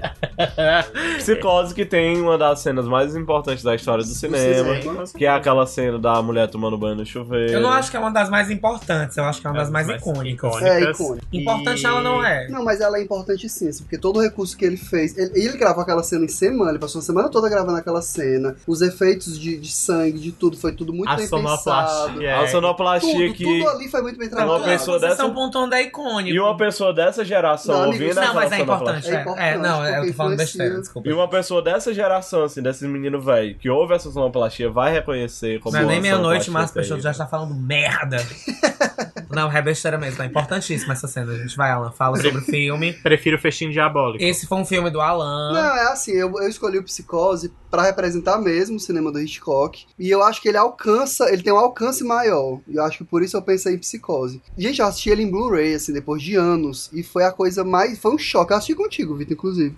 E foi um choque pra mim, porque a qualidade é muito incrível. Quando você traz ele pra hoje, com os recursos que a gente tem hoje, ele se torna mais foda ainda. Não, a história de psicose é a seguinte: é uma moça que ela rouba um dinheiro e ela vai pra um hotel chamado Bates Motel. Na verdade, ela não tá- vai pro hotel, ela para na estrada. Ela, ela né? para na estrada porque ela quer fugir com esse dinheiro e ela vai pro Bates Motel. Que é um hotel que hoje dá o nome pra uma série que fala sobre. Que é horrível. Que é podre, é um cu. Eu- Gente, o que me dá mais raiva em Bates Motel na série é que as pessoas assistem a série elas não se dão trabalho de. De assistir Psicose. Não, não, é- não precisa nem assistir psicose, mas tipo, de entender que aquilo ali é a galera tentando dar continuidade a uma narrativa que é clássica, já que já existe. Que o Bates Motel tem uma história. Bates Motel é uma prequel do filme, né? Sim. Uhum. É porque é o prequel, que é aconteceu prequel. antes. Ah, é verdade. então, tipo assim, a pessoa assistir Bates Motel e não saber o que vai acontecer, pra mim, é absurdo. Porque todo mundo assiste querendo Aham. que chegue no momento em Do que ele vai filme. matar a mãe. Sim. Sim. Entendeu? Então, tipo, jogo. Matar a mãe e depois matar a Rihanna, né? Foda. Ah, eu não vi ele matando a Rihanna, mas não. não. A Rihanna tá na série. Tá? Ela é a que E ela é na a- cortina. Aí. A cena É. é com ela. Eu acho foda, eu acho, eu acho Tu bom. viu já? Mas é eu bom? assisti Aqui tem Tu viu, Gabriel? A quinta Ah, temporada tu que eu assisti. Sim, aí ela chega nesse esse hotel onde tem uma pessoa que acaba assassinando ela e aí você vai descobrindo. Pra mim, o mais, mais foda da psicose não é exatamente. é, são os recursos cinematográficos mesmo, assim. Por exemplo, a personagem principal, ela tá em, em boa parte do filme, ela tá assim no. no é assim, o momento em que principal. chega na morte dela, eu acho que isso não é um spoiler. Sei lá, se é ou se não é. É, mas. Aí enfim. você deixa de ser o personagem principal e você passa a ser o espectador Isso. que continua lá mesmo depois que a personagem principal morreu. Pera, não entendi. Porque você é o espectador e você tá acompanhando aquela personagem principal. Sim. E aí quando ela morre, você continua naquela cena. sim. E aí você, Só que va- sob uma aí você acompanha a próxima pessoa que tá junto a você, que é aquele... É, eles se encontram, interagem, Mas de esse repente não o- é, o esse não é um recurso que ali tá aparecendo pela primeira vez, né? Amigo, o Assim. fato de ele trazer ela durante mais da metade do filme e ele matar ela, assim, de uma forma bem trágica e, e conduzir a narrativa pra um outro personagem foi um dos grandes diferenciais de Psicose. pra Não, ele eu ser tô considerado falando, um não, eu tô filme. falando do recurso de câmera, mulher. não, mas não tô do falando de câmera, dela. não. Não é isso que a gente tá falando, não. É porque tu tá Ah. no celular É, e tu tá não tá prestando atenção. Mentira. É, E aí, causa esse efeito, você fica muito impactado e aí você fica vidrado. Porque até então, ele não tá contando. Assim, é, é, uma, é uma coisa tola, tipo, é uma pessoa que tá cansada da rotina, vê uma possibilidade de sair daquela rotina ali e dá um creu. e dar um creu na vida, assim, melhorar na vida com, com esse dinheiro que ela tem acesso. E aí, de repente, acontece uma tragédia. Só que é uma perspectiva bem diferente dos Coen, por exemplo, se a gente pensar em Fargo. Porque não é uma, uma sucessão de coisas trágicas. De Mas a- consequências, né? Não é... E, e não tem a comicidade, ali não tem comicidade, é realmente o drama em si, assim, é o, é o acontecimento como um grande drama que vai levar a uma outra história, e aí o foco passa a ser a perspectiva do Norman Bates, né, assim, deixa de ser da menina que você não sabe nem o nome, eu não me lembro do nome dela, por exemplo, Sim. e vai pro, e, e passa a perspectiva a ser dele. E o final é muito intrigante, aí não precisa contar o final, porque aí realmente Ah. seria, seria um spoiler. E assim, as coisas que aconteceram ao redor, tipo, os bastidores do Psicose também são muito interessantes. Eu não conheço muito os bastidores. Pô, Conta alguma coisa. Existe o livro Psicose e o filme foi baseado no livro. E na Certo. época que o, o Hitchcock comprou os direitos do livro, ele mandou recolher os livros de onde ele pôde. Ele saiu comprando todos os livros Mas tem uma e coisa do- tirando do, das lojas para as pessoas não terem acesso ao final do Tem filme. uma coisa, tem uma Porque coisa o dos- Hitchcock, dos ele é do louco pelos finais, né? O Ele... Hitchcock tem muito filme baseado em, em romances, em, em thrillers, né, em livros, né? Sim. Ele faz muita adaptação aos roteiros dele. Ele tem algum roteiro original? Hum, acho que ele escrevendo. não. Porque nessa época, muitos dos filmes que eram produzidos eram produzidos baseados em obras literárias, né? Tinha É, muita mas o adaptação. ponto, o ponto desse é que ele tinha um final surpreendente. E aí, pra ele, a grande questão era que o público assistisse o filme todo, chegando ao final sem saber de nada, pra ser surpreendido. Aí ele mandou recolher os livros de todo. De onde ele pôde, ele mandou recolher, já que os direitos eram dele. E ele ia nos cinemas e ele abria dizendo: gente, fiquem até o final. E quando vocês saírem, não contem Não pra contem, ninguém, é. deixem as pessoas se surpreenderem. E era ele mesmo quem ia nos cinemas fazer esse anúncio. Eu achava Foda. isso foda. Eu não sei se a gente já falou aqui, é. Um dos grandes diferenciais dos filmes do Hitchcock é no aspecto técnico. Acho que assim, ele, ele é conhecido por ser muito perfeccionista Sim. em todos os sentidos. De ser obsessivo com gravar cenas, de passar semanas gravando a mesma cena, de inclusive ter tido brigas com atores, principalmente atrizes também. E que existe uma teoria sobre é, a casa do Bates, porque existe muito de psicanálise nos filmes do Hitchcock. E existe uma teoria da casa do Bates representar o id, o ego e o superego. Alguma coisa. Eu acho que eu já vi um documentário sobre isso também. Eu acho que ele é o maior clássico do cinema que foi Talvez levantado seja. até agora É. no nosso top. Não, É, e assim, e Psicose eu acho incrível. Fiquei calada até agora, mas eu vou falar sobre Psicose. Porque é o Hitchcock, o Hitchcock é um mestre do, do suspense, do terror. E Psicose é realmente um filme que se destaca dentro desse gênero. Eu amo filme de terror, pra quem, quem ouve o Dainado já deve ter percebido isso em algum momento. E ao mesmo tempo, quando você assiste Psicose, você vê que é uma velharia do caralho, assim, você vê que é uma coisa muito velha e que funciona muito bem. Eu acho que dá pra assistir com os amigos. Mas é, a minha teoria é que é o seguinte: é que as pessoas não sabem mais construir atmosfera de suspense hoje em dia como se construíam na época do Hitchcock, porque o Hitchcock, ele não tinha efeitos especiais como tem quem faz... é, Transformers. Não, Transformers não, aquele de terror que tem bem três agora, que é de, de Invocação do Mal. espírito, como invocação do mal, entendeu? Mas assim, o Hitchcock, ele era mestre em trabalhar a técnica do cinema pra gerar suspense e pra deixar a gente inquieta enquanto a gente estava assistindo. Tem um plano de um filme dele que eu acho que é de É ladrão de É né? eu acho que é, eu acho que é esse. Esse, esse é na Que Riviera tem um Francesa. plano que a mulher ela vai num banco e ela rouba, e aí o banco já tá fechado e ela vai se esconder, e aí ela se esconde numa sala e entra a mulher da limpeza. Não, E aí ele pega um plano, assim, eu vou estar eu vou estar descrevendo e vai ser ótimo porque vocês vão ficar imaginando, vocês vão tentar construir essa- esse plano na cabeça de vocês. Ele pega um plano aberto da sala do banco em que a gente consegue enxergar ela escondida dentro da sala, porque tá, é- fica como se fosse dividido em duas telas, porque fica tipo tem uma parede no meio, dá pra você ver que ela tá dentro de uma sala e na outra parte você vê um corredor e no fundo do corredor tem a porta por onde entra a mulher que vai limpar o espaço. Nesse plano aberto, você vê ela escondida e você vê a mulher limpando se aproximando. E aí, isso é uma construção de atmosfera que ele não precisa de efeito especial, é só a sagacidade de saber usar a câmera, de saber posicionar uma câmera, de saber usar o tempo, dilatar o tempo, porque ele pode deixar esse plano durante 10 minutos. Que você vai ficar inquieto sem saber o que vai acontecer, você não vai ficar de farto do plano, entendeu? Não é Não precisa daquele, daquela coisa cheia de corte e etc. Então, tipo assim, o Hitchcock ele tinha muito isso de saber construir essa atmosfera de suspense dentro da narrativa. Não tinha que estar matando gente de 5 em 5 minutos pra você ficar preso na E nem dando sustão. Não tinha Pá. que estar dando susto, entendeu? Era uma coisa que você ia, ficava preso pela história e pelo uso do, da técnica cinematográfica. Que, assim, eu acho que, Que é, Deus o tenha. que é o grande mérito dele. Eu acho assim, que é o grande mérito dele, porque em termos de roteiro, eu não acho que, que dá pra gente bater tanta palma, porque, enfim, muitas das obras Mas dele não aí são é- roteiros era- é- originais. Isso é uma coisa que eu converso muito com o Vitor. Assim, eu acho que ele tinha a capacidade de pegar uma história que parece absolutamente tola E e transformar numa coisa que ele prende Por cinematograficamente. isso que ele é um mestre é. do cinema, entendeu? Porque ele lê um texto que não é um roteiro cinematográfico e ele É. consegue pegar aquilo e colocar nas caixotas do cinema de uma forma que. Enfim. Hitchcock, rei. Posição 3.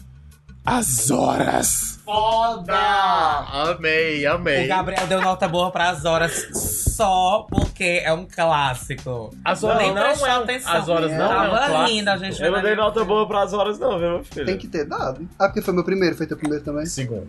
Vai, Não, defenda. terceiro. Então, As horas é, é meu? É teu. Ah, tá. Beleza. Três Não. filmes do Alan. Ah, Então, as horas conta a história. Tu pode me complementar, Ok. Vitor, que a gente tem. Eu tô com ódio dessa palhaçada. Esse, esse momento é nosso. Isso é uma palhaçada. Esse momento é muito nosso. Eu vim da Enfim, Irlanda são- pra cá são- pra isso. São três, retrata três, a vida de três mulheres e há uma conexão entre a vida delas Em tempos diferentes. em tempos períodos diferentes. E o mote maior é a Virginia Woolf, né? Assim, o filme Que é uma Explica quem é a escritora. Virginia Woolf, amiga. Virginia Woolf é uma escritora. Uma das maiores escritoras do mundo, eu Do diria. Ela tem vários clássicos escritos e um dos clássicos é, o- é- é a linha que liga a história entre essas três personagens, que é o Mrs. Dalloway, Que aí é ela, no filme, retrata ela escrevendo Mrs. Dalloway. Aí uma outra mulher, que é a personagem da Julianne Moore. da Julianne Moore, que tá lendo o Mrs. Dalloway. Na década de 40 ou 50, E, a, e nos dias atuais, 2001, 2002, né? É, A, a Mary Streep Meryl que interpreta a Clarissa. E a Virginia Woolf é interpretada pela, Mary, pela, Pela Nicole, Nicole Kidman. Kidman. Com o nariz diferente. Com o nariz Com diferente. nariz- Parece que ela operou Gente, ela tá muito diferente. Mas parece que ela realmente operou o nariz pra Ela, esse filme. ela tinha uma prótese no É, nariz, era. Que nem a Gaga Enfim. em Born This Way. Tá.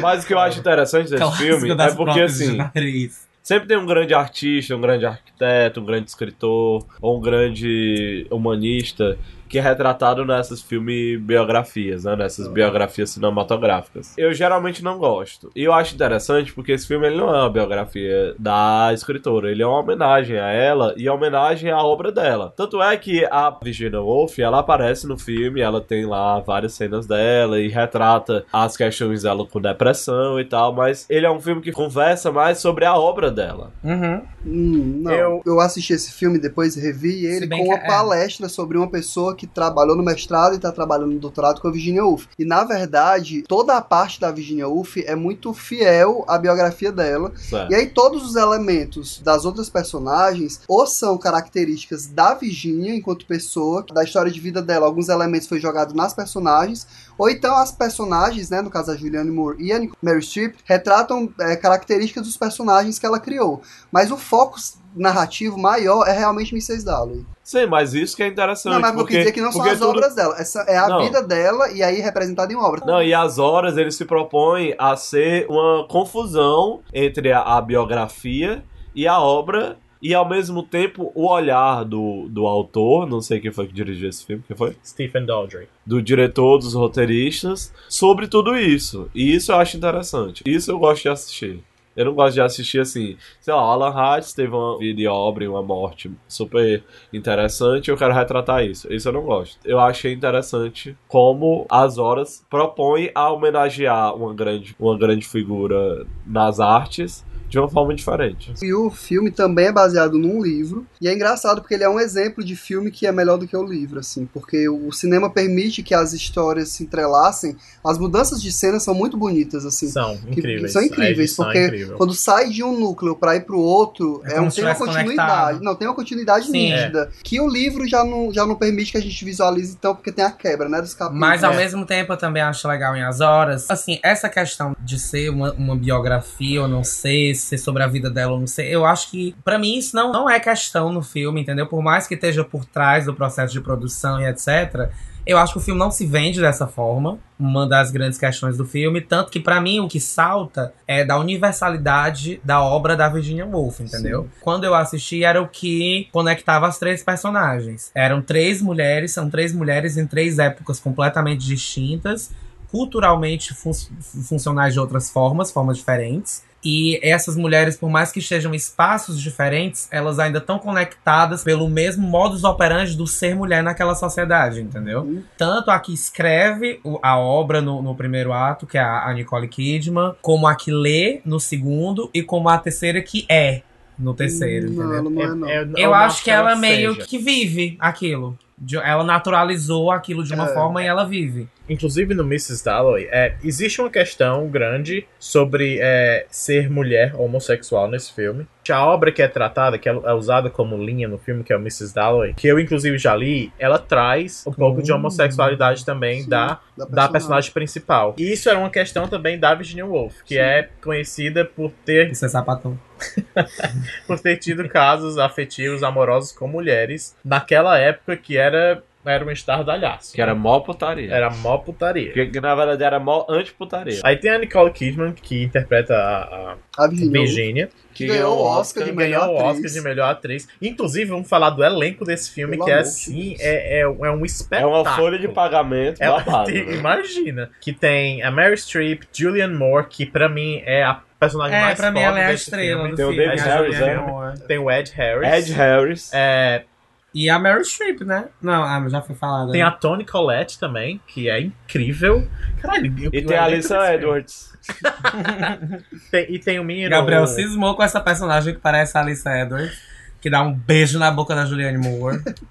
É um elenco incrível. O diretor é um dos meus diretores favoritos ainda atuantes, que é o Stephen Daldry. Ele é diretor de teatro. Os cortes que o Alan tava falando tem. Porque, tipo assim, a primeira frase do livro de Mrs. Dalloway é, é famosa. Já é um clássico, assim, na literatura, que é.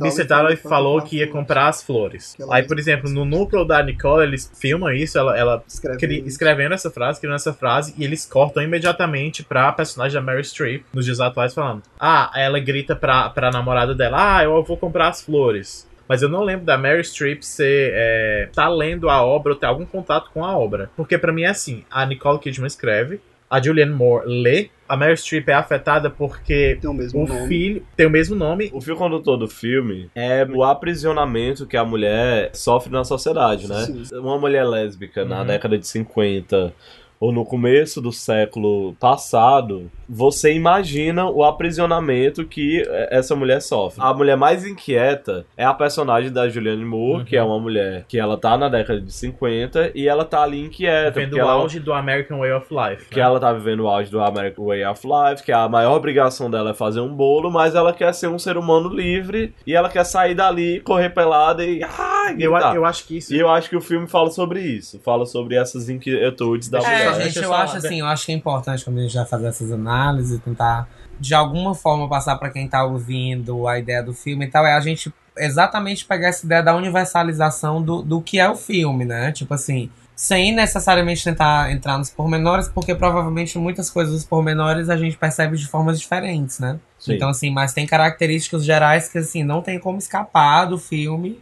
E que, tipo, acho que a gente deixando nas características gerais, a gente não perde muito disso, porque eu acho que essa própria ideia de, de pautar, de pegar a obra da Virginia Woolf, que é por si só extremamente existencialista, e a ideia de quem fez o filme de colocar isso em três, três épocas completamente distintas e ser uma coisa tão concisa e tão pontual, assim, eu acho que já é genial por si só. E aí ele pega três performances incríveis, de três atrizes incríveis. E aí fica um filme inquestionável em todas as pontas, assim, não tem A trilha sonora A trilha é sonora é do incrível, a Philip fotografia Glass, é linda. Philip Glass foda. Incrível gênio. que, é, que é o que fez a trilha sonora do show de Truman também. E qual foi o outro filme que tu tinha mostrado? Não, o fi- o filme que eu conheci ele é é uma, uma trilogia de filmes experimentais, assim, que são só, tipo, imagens de fenômenos da natureza Aham. e umas Nossa, orquestras sim, e tal. É tipo uns filmes assim de uma hora cada um. Parece a árvore da vida.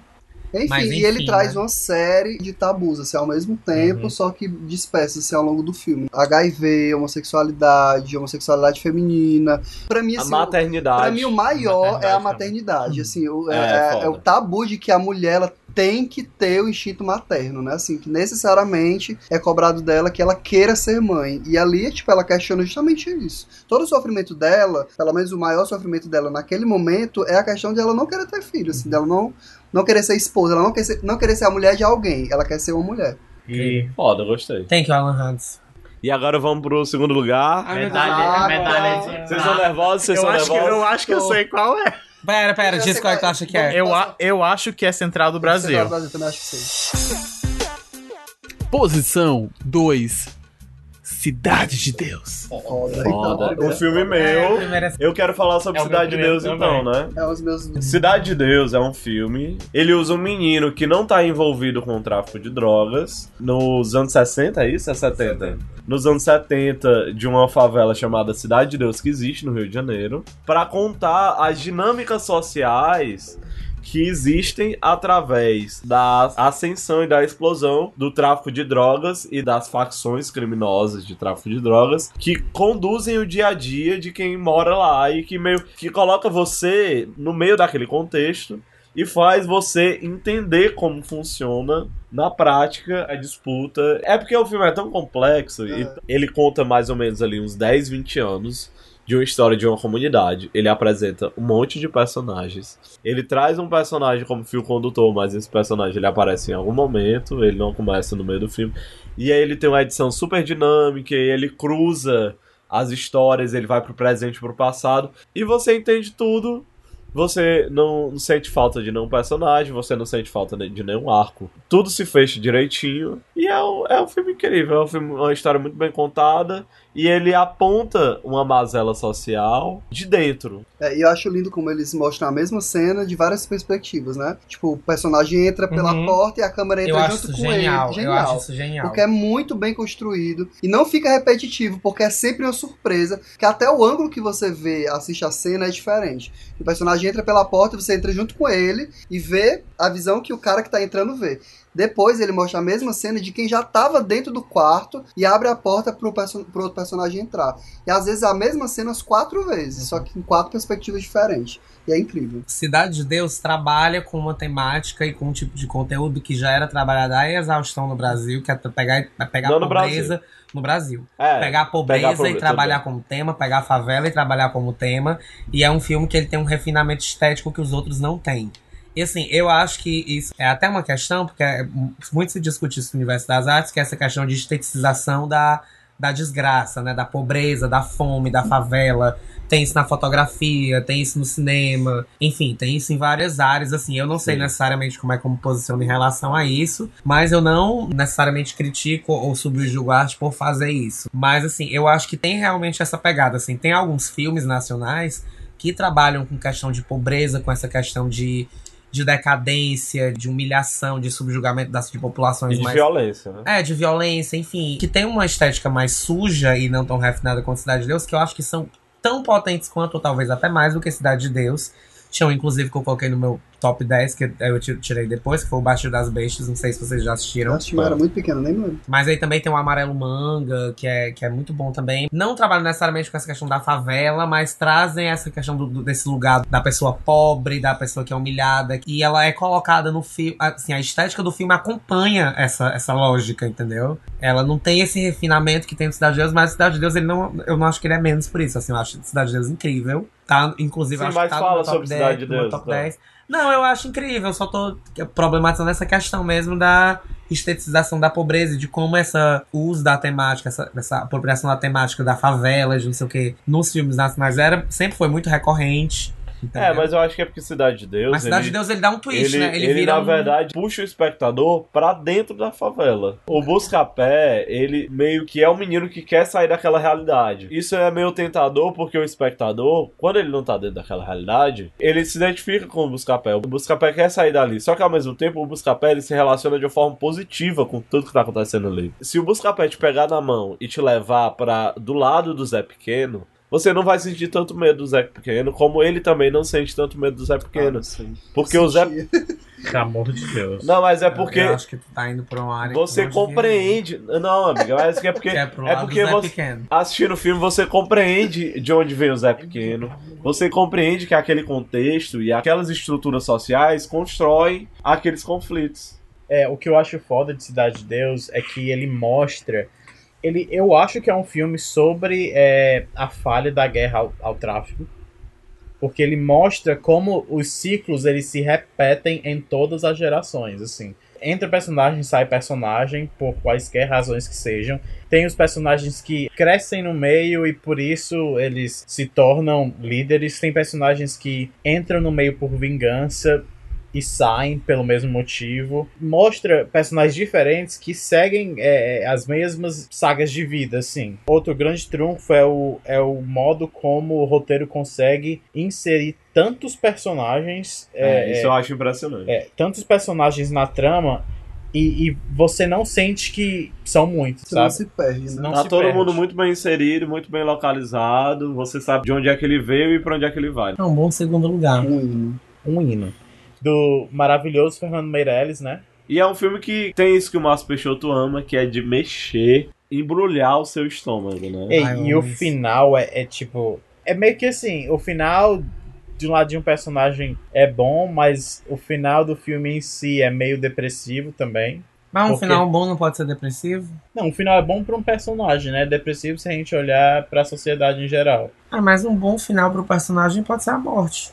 Mas eu tô problematizando demais. Tá. Se eu não me engano, É esse top. filme conseguiu quatro indicações ao Oscar. Eu não sei se entrou no melhor Concorreu filme com o Senhor dos Anéis. mas concorreu pra melhor diretor, melhor fotografia. Concorreu com o Senhor dos Anéis, eu lembro. Então vamos provavelmente sair dele pra um primeiro lugar que levou a gente Que pras é o quê? cabeças, Senhor né? dos Anéis, né?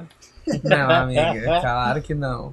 Que eu assisti Senhor dos Anéis à O Senhor dos toa. Anéis é um filme que se estivesse nessa lista, eu não via nem que me desse uma surra de chicote. Tu nunca assistiu Senhor dos Anéis, nunca né? e nunca assistirei. Eu falei que o filme era dirigido pelo Fernando Meirelles, ele é co-dirigido pela Katia Lund também, tá? Então, pra não deixar a bichinha de fora. Ah, bichinho. O rainha inclusiva.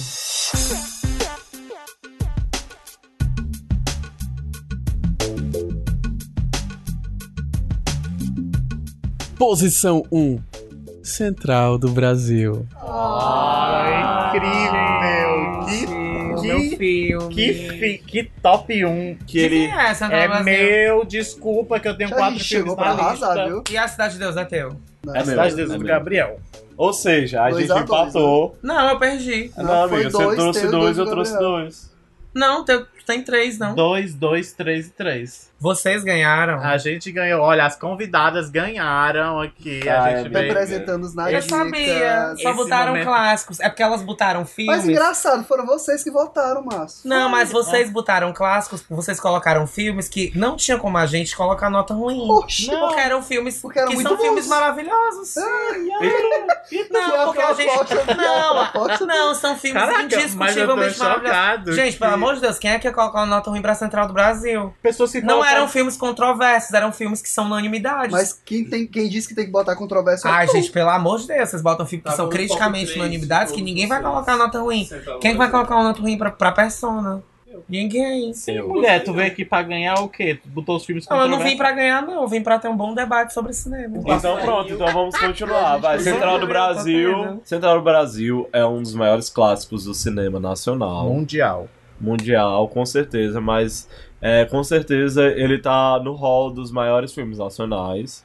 Pra gente, provavelmente, ele é o maior filme nacional de todos os tempos. Eu não sei se, se vocês vão concordar, pra Eu mim, com concordo. certeza. Eu concordo. não concordo, não, mas. Eu revi, é, porque pra ele é do Val Discos. Só pra... Não, gente, é porque tem muita coisa antes do cinema nacional que. Tipo o quê? Tipo, Deus e o Diabo na Terra do Sol. Aí o Ai, Apagador meu de Promessas. Eu Apagador Tá amo. vendo? Tem muita coisa velha que a gente deixa Mas pra lá. Mas... que ele, al- agora vamos falar do nível que ele alcançou. Ah, não, Certo. claro, mas aí são. E ele, é, e ele é um filme que, se você colocar um do lado do outro, ele conversa muito com Que Horas Ela Volta. Porque ele é, na com verdade, Cidade de Deus. de onde. Não, com Cidade de Deus Ele, não. eu, eu, sabe o que, é que, eu- é que eu lembro do Central do Brasil? Que eu acho que ele conversa com o Céu de Sueli. Sim, também. É, com é foda. certeza. Mas esteticamente, mas eu acho que, que se você colocar ele do lado de que horas ela volta, é como se o Central do Brasil fosse de onde o Brasil começou, se você criar um arco de uma revolução social, e que horas ela volta é até onde ele chegou. Porque o Central do Brasil, ele fala sobre o Ai, Brasil. eu, eu não sei, eu não sei se eu gosto disso que tu tá colocando. Porque Ele fala sobre- parecendo que tem um, o progresso. E o Central do. Brasil, ele denuncia uma, uma pobreza. Pois é, que eu não sei se foi uma- combatida. Eu uma- não acho que ele Eu, denuncia. eu não acho que não é um filme denúncia. Eu não, Não, acho que ele não, eu denuncia. ele denuncia. Ele denuncia, ele não denuncia de uma forma, tipo, cidade 90, Não é das Brasil, das gente. funções narrativas do filme. Mas né? ele- Eu não acho que é denúncia. Mas eu ele- acho que ele mostra. ele aponta, é. Ele, ele Não, mostra. tudo bem, Ele é um tudo bem, justiceiro, mas Ele não- aponta. Mas quando, é. quando ele denuncia Nada uma realidade que não é mostrada no cinema, tipo, que tá acostumado a mostrar uma outra perspectiva do país, eu acho que ele denuncia sim. Amiga, É. ele não, Não, tudo bem, tudo bem. realidade que não é Ele mostrada aponta, no não, cinema. tá é bom. isso. O sertão tá no cinema Gente, desde tá. sempre. Não, amiga, Mas mas assim, deixa eu falar, deixa eu falar. O Central do Brasil, ele mostra dois lugares. Uma periferia nada glamourosa do Rio de Janeiro, que é a periferia ali da Central do Brasil, que é onde a personagem da Fernanda Montenegro mora. E ele mostra A gente não, Os a gente não falou sobre o que é o filme, né? Seria interessante falar no começo antes. E Não, ele mas- mas mostra não os rincões do Brasil onde o Estado não chega e onde existem vários problemas sociais. O Central do Brasil é sobre uma escrevedora de cartas que ela encontra escritora de foda. É, logo essa carta aí que eu tô mandando. que ela encontra uma criança desassistida porque ela perde a mãe em algum contexto e essa criança a única família que ela tem é no Nordeste é em Pernambuco se ela toma como missão levar essa criança pra onde ela pertence né? Pra quem, pra quem não viu ainda o filme e tá ouvindo essa sinopse, você pode pensar que a personagem é uma personagem super caridosa, amável e que tá ali realmente pra ajudar. Mas a Dora, né, interpretada pela Fernanda Montenegro, é uma mulher totalmente. é, é, como é que eu posso é dizer? embrutecida Embrutecida. Ela não. Ela. Eu acho Eu- que embruteceira define bem. é uma Define pessoa bem, é uma bem. pessoa que assim como Porque você ela, ela, foi, ela foi embrutecida pela vida mesmo. É, sabe? e por, por aquele contexto, né? Porque É. ela trabalha na Central do Brasil, que é esse lugar onde tem muitas crianças de rua e muita desgraça. Tem uma cena roubo, de né? um roubo que tem uma violência policial. Porque a gente é embrutecido, né? A gente, quem fica assistindo esses programas policiais que existem pelo Brasil todo, fica vendo assassinato e fica separando as pessoas entre duas classes: as pessoas que valem a pena e as pessoas que não valem a É, pena. O filme é um filme extremamente clássico, assim. Ele tem, ele tem a jornada do herói muito esclarecida ali dentro, tem a transformação das personagens. É, é muito claro, ele é, muito clássico, assim. É, ele é muito grande. Eu acho que o filme é muito grande nisso. Porque ele é, ele é obviamente um filme grande. assim, Ele não deixa muita lacuna pra você se, se questionar sobre o filme. Porque tá, tá colocado ali, as realidades estão colocadas, elas estão perceptíveis. Você vai se afeiçoar com aquelas tem uns personagens. momentos personagens muito mágicos, se afeiçoar né? com as Da personagem da, da Dora, né? Ela traz pra ela o crivo de julgar se manda ou não aquelas cartas, entendeu? Hum. Ela, ela se coloca como, sei lá, a. Ela não posta todos, ela discute com a personagem lá da Marília Pera. Ah, eu devo mandar essa, eu não devo mandar. Porque... Ah, mas é porque eu acho que aí já entra na narrativa do que tu colocou dela ser embrutecida. Então aquilo ali pra ela, ela não tem envolvimento afetivo com aquele trabalho. É um trabalho. Não, ela não, É tem, ela não assim, tem envolvimento afetivo, mas nem ela ainda ética. tem. Ela, é, e nem ética. Não, ela não tem. Mas ela tem que decidir sobre. é, Mas, não, mas essa, das mas pessoas, essa entendeu? decisão, no começo do filme, é colocada porque ela vai ser importante pra mostrar depois como ela se transforma. Toda vida que Fácil. eu lembro do final daquele filme, eu falto chorar. Se eu Sem quiser contar. chorar. É. Sem contar que as pessoas que estão, que aparecem no filme, como é, os atores, né, as personagens que pedem pra ela escrever as cartas, na verdade são personagens, são pessoas reais que foram colocadas no filme pra contar suas histórias de certa forma. Então, assim, até isso eu acho que Dá é um decisivo. apreço. tanto no impacto das histórias que são contadas, como na, na forma que o público vai se relacionar com o personagem da Fernanda Montenegro, quando ele vê a forma como ela se relaciona com a história dessas outras pessoas, entendeu? Quando o público percebe que no início ela não tá nem aí pra essas histórias. E quando depois ela percebeu que essas histórias, na verdade, elas são importantes de serem contadas. Que é isso que o filme é sobre. É sobre contar essas histórias, entendeu? Mas sabe uma coisa que me chamou a atenção dessa coisa? Porque Dá assim, a inscrição de cartas, ela tem muito a ver com a relação de poder, né? Tipo, a, a Fernanda Montenegro sabe ler e escrever, e as pessoas que chegam pra pedir pra ela mandar cartas, elas primeiro, elas não sabem ler, ou seja, elas precisam da Fernanda Montenegro, da personagem da Fernanda Montenegro, que não tem nada a ver com a Fernanda Montenegro, né? É uma pessoa mais Gente, e a ela Fernanda não, Montenegro não. a gente sabe. Gente, não, na verdade, é eu acho que é o contrário. Eu acho que a personagem da Dora, ela é uma pessoa que se importa. A gente tem uma relação em poder, por exemplo, com uma pessoa que tá ali pedindo dinheiro pra gente ou pedindo uma ajuda. Eu acho que tem um pouco a ver, assim. Eu acho que o filme desperta um pouco isso, de que a gente, a gente tem Que não é, perdeu é, a um fé na poder, humanidade. é, né? e que a gente tem um poder de transformação do nosso meio, porque é isso que ela faz, né? Ela se doa pra alguém, transforma a vida de alguém. E transformar E a dela gente também. tem, e, e acaba transformando a dela e a Gente, gente tem essa E o link que eu capacidade. percebi agora é que o nosso décimo, o nosso quinto e o nosso primeiro lugar são filmes que falam exato, são filmes de- cinematográficos falando de cinema, falando de escrita e de escrever histórias e contar histórias. Central do Brasil também é muito, Tu acha que é falando de cinema? é muito sobre também. Eu não acho. Não acho. Também não acho, não. É muito. Não, eu acho que é É muito. Eu Não, acho que ele assim, se debruça sobre o Brasil Não, ele se debruça sobre contar e histórias. sobre o brasileiro. Ele é sobre contar histórias, Central Não, do Brasil. Eu acho que ele é E o, sobre o, e o- brasileiro. e o cinema tá ali exatamente como uma ferramenta pra fazer isso. Central do Brasil é muito sobre Eu contar entendo o seu link, mas assim, não é isso. Dá Não, o- pra não, ler óbvio dessa que se você for pegar e assim. for falar Fazer sobre Central do Brasil é sobre sobre o quê? Você vai dizer, não, é, uma- é um filme que fala sobre cinema. Não, não é isso. Mas tá ali, com, o, o é o grande recurso poético do filme é esse, eu acho. Thank you. Na Dicas, eu espero que vocês tenham compreendido essa edição mesmo, porque foi uma grande bagunça. Não reparem na bagunça. Eu fui muito maltratada pela Márcio. E pelo calor. E eu espero, calor. Eu espero que Bem vocês. feito, né, gente? Porque ficou bem claro aqui, por mais que Não, ficou bem claro que os filmes nacionais pisam. Eu não sei se vocês assistiram todos esses filmes. Eu acho uma ótima dica assistir. E aí, pra gente conversar se essa lista realmente faz sentido, né? a lista de vocês. Mas essa não é uma lista dos melhores filmes do mundo que a gente acha, viu? Que fique bem claro. É, essa é a lista dos maiores filmes do mundo. Não que a é, gente não é, É, não é. Não é. foi a minha curadoria. É, essa, é, não foi. mas essa foi a metodologia. Brasil em primeiro. Não tá foi da curadoria? Não, não foi. Mas, Foi do Alan Góes. mas a tua lista não foi a curadoria? Não, a minha lista era uma lista de cinco filmes que eu achava que eram muito bons e que valiam a pena ver. Não eram os melhores filmes do mundo. Mas foi tua curadoria, amiga. Se você não, foi, eu trouxe. expliquei que foi a Se minha você curadoria. veio por esse viés. Mas eu não acho que esses 10 filmes são os melhores filmes do mundo. Não, é porque você é uma má perdedora. Eu acho que Não, problema eu sou é uma esse. ótima perdedora. Quem colocou os cinco filmes no top 10 não fui eu.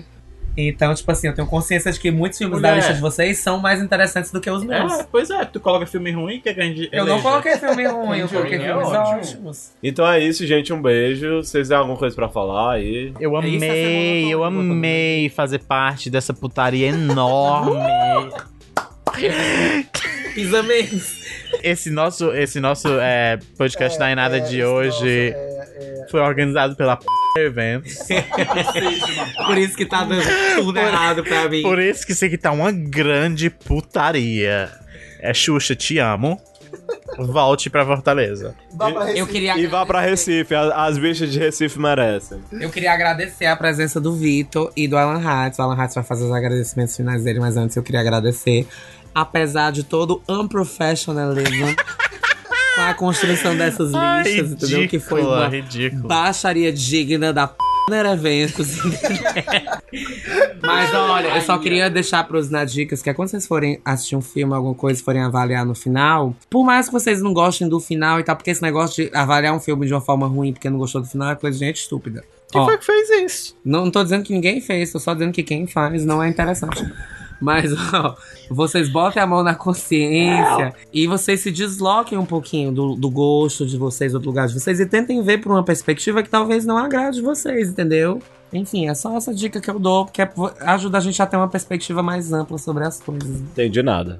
Nem eu. E, Mas tá- e aí, as dicas vão entender, porque E- são pessoas inteligentes, entendeu? então é isso, põe de um beijo. Que a gente Um beijo na dicas. E olha, o Alan Hatz agora vai fazer as considerações finais dele. Eu acho que quem ganhou esse top inteiro foi o Alan Hatz. De quem é o primeiro lugar? Meu. Eu queria agradecer a minha mãe e meu pai e mandar um beijo pra Xuxa. Tudo, tudo, tudo, tudo, sabotou tudo, cara. Não, eu queria dizer que eu tô, fiquei muito chocado por ter três filmes. Achei que o Márcio ia tentar me gongar a todo custo. Tentou, né, amigo? Sonhador. Eu sou tipo a Thor de Thor desse podcast. que todo mundo acha que é a é a mais revoltada com os resultados, mas é que no final é a única que volta direito. Amiga, tu é muito Thor de Thor. É. Eu sou a Thor Muito. de Thor. É muito tu foi sabotado, Eu né, fui. pela RuPaul. Eu foi. fui Não, e ela é muito Thor de Thor no sentido que ela vai, ela disse que vai fazer uma coisa incrível, e ela, no final É, das Não, contas. eu sei que eu tô ela sendo chega- sabotada. Aí eu, quando eu sou Por si eliminada. mesma, né? Não, quando eu sei que eu sou sabotada, eu não sabia Teu pior que eu fui sabotada. é tu mesmo, amigo. É, que nem a Thor de Thor. Meu pior inimigo é quem coloca os cinco filmes dentro do top 10. Então o Vitor é Bob. Pois um beijo e, a- e até a próxima edição. Bye, amo vocês na dica. dicas, meus De nada, viu, gente? De nada. Obrigado, Michael, pelo. Obrigado, Michael, por todos esses cálculos que você fez. Agradecer o Michael, Obrigado, né, Michael, por- Obrigado, aritmética. Obrigado, Michael, por. É, agora a gente vai não conseguir o trabalho do Michael, viu? Porque tem que ver se o Michael não manipula esses Foi dados.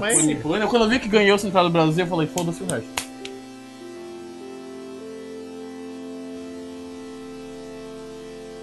Ela morreu? Morreu. Mulher, A Maria arrepende. Pera? Não me diga isso. Onde anda a Marília Caralho. Pera? Ela morreu em 2015. Caraca, ela morreu de quê? Um beijo, Marília Pera. Beijo, Marília Pera. Gente, corta isso, pelo amor de Coisa Deus. horrível. Vitor rindo. Ela morreu. Vai, não, pera aí, gente. É sério agora. É, é sério? Agora é quando sério. que vai É ser sério? Agora é sério. Eu quero saber quando que vai ser sério. Agora. Right now. Eu tô sendo constrangido na minha primeira, no meu primeiro convite ao Dainada pela Márcio.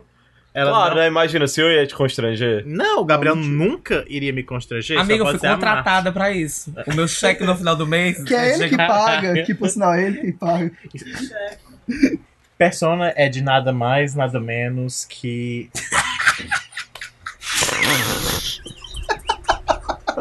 Vai dar um tapão na cara. É, aproveitar Maria- Não, vamos pedir, vamos pedir logo.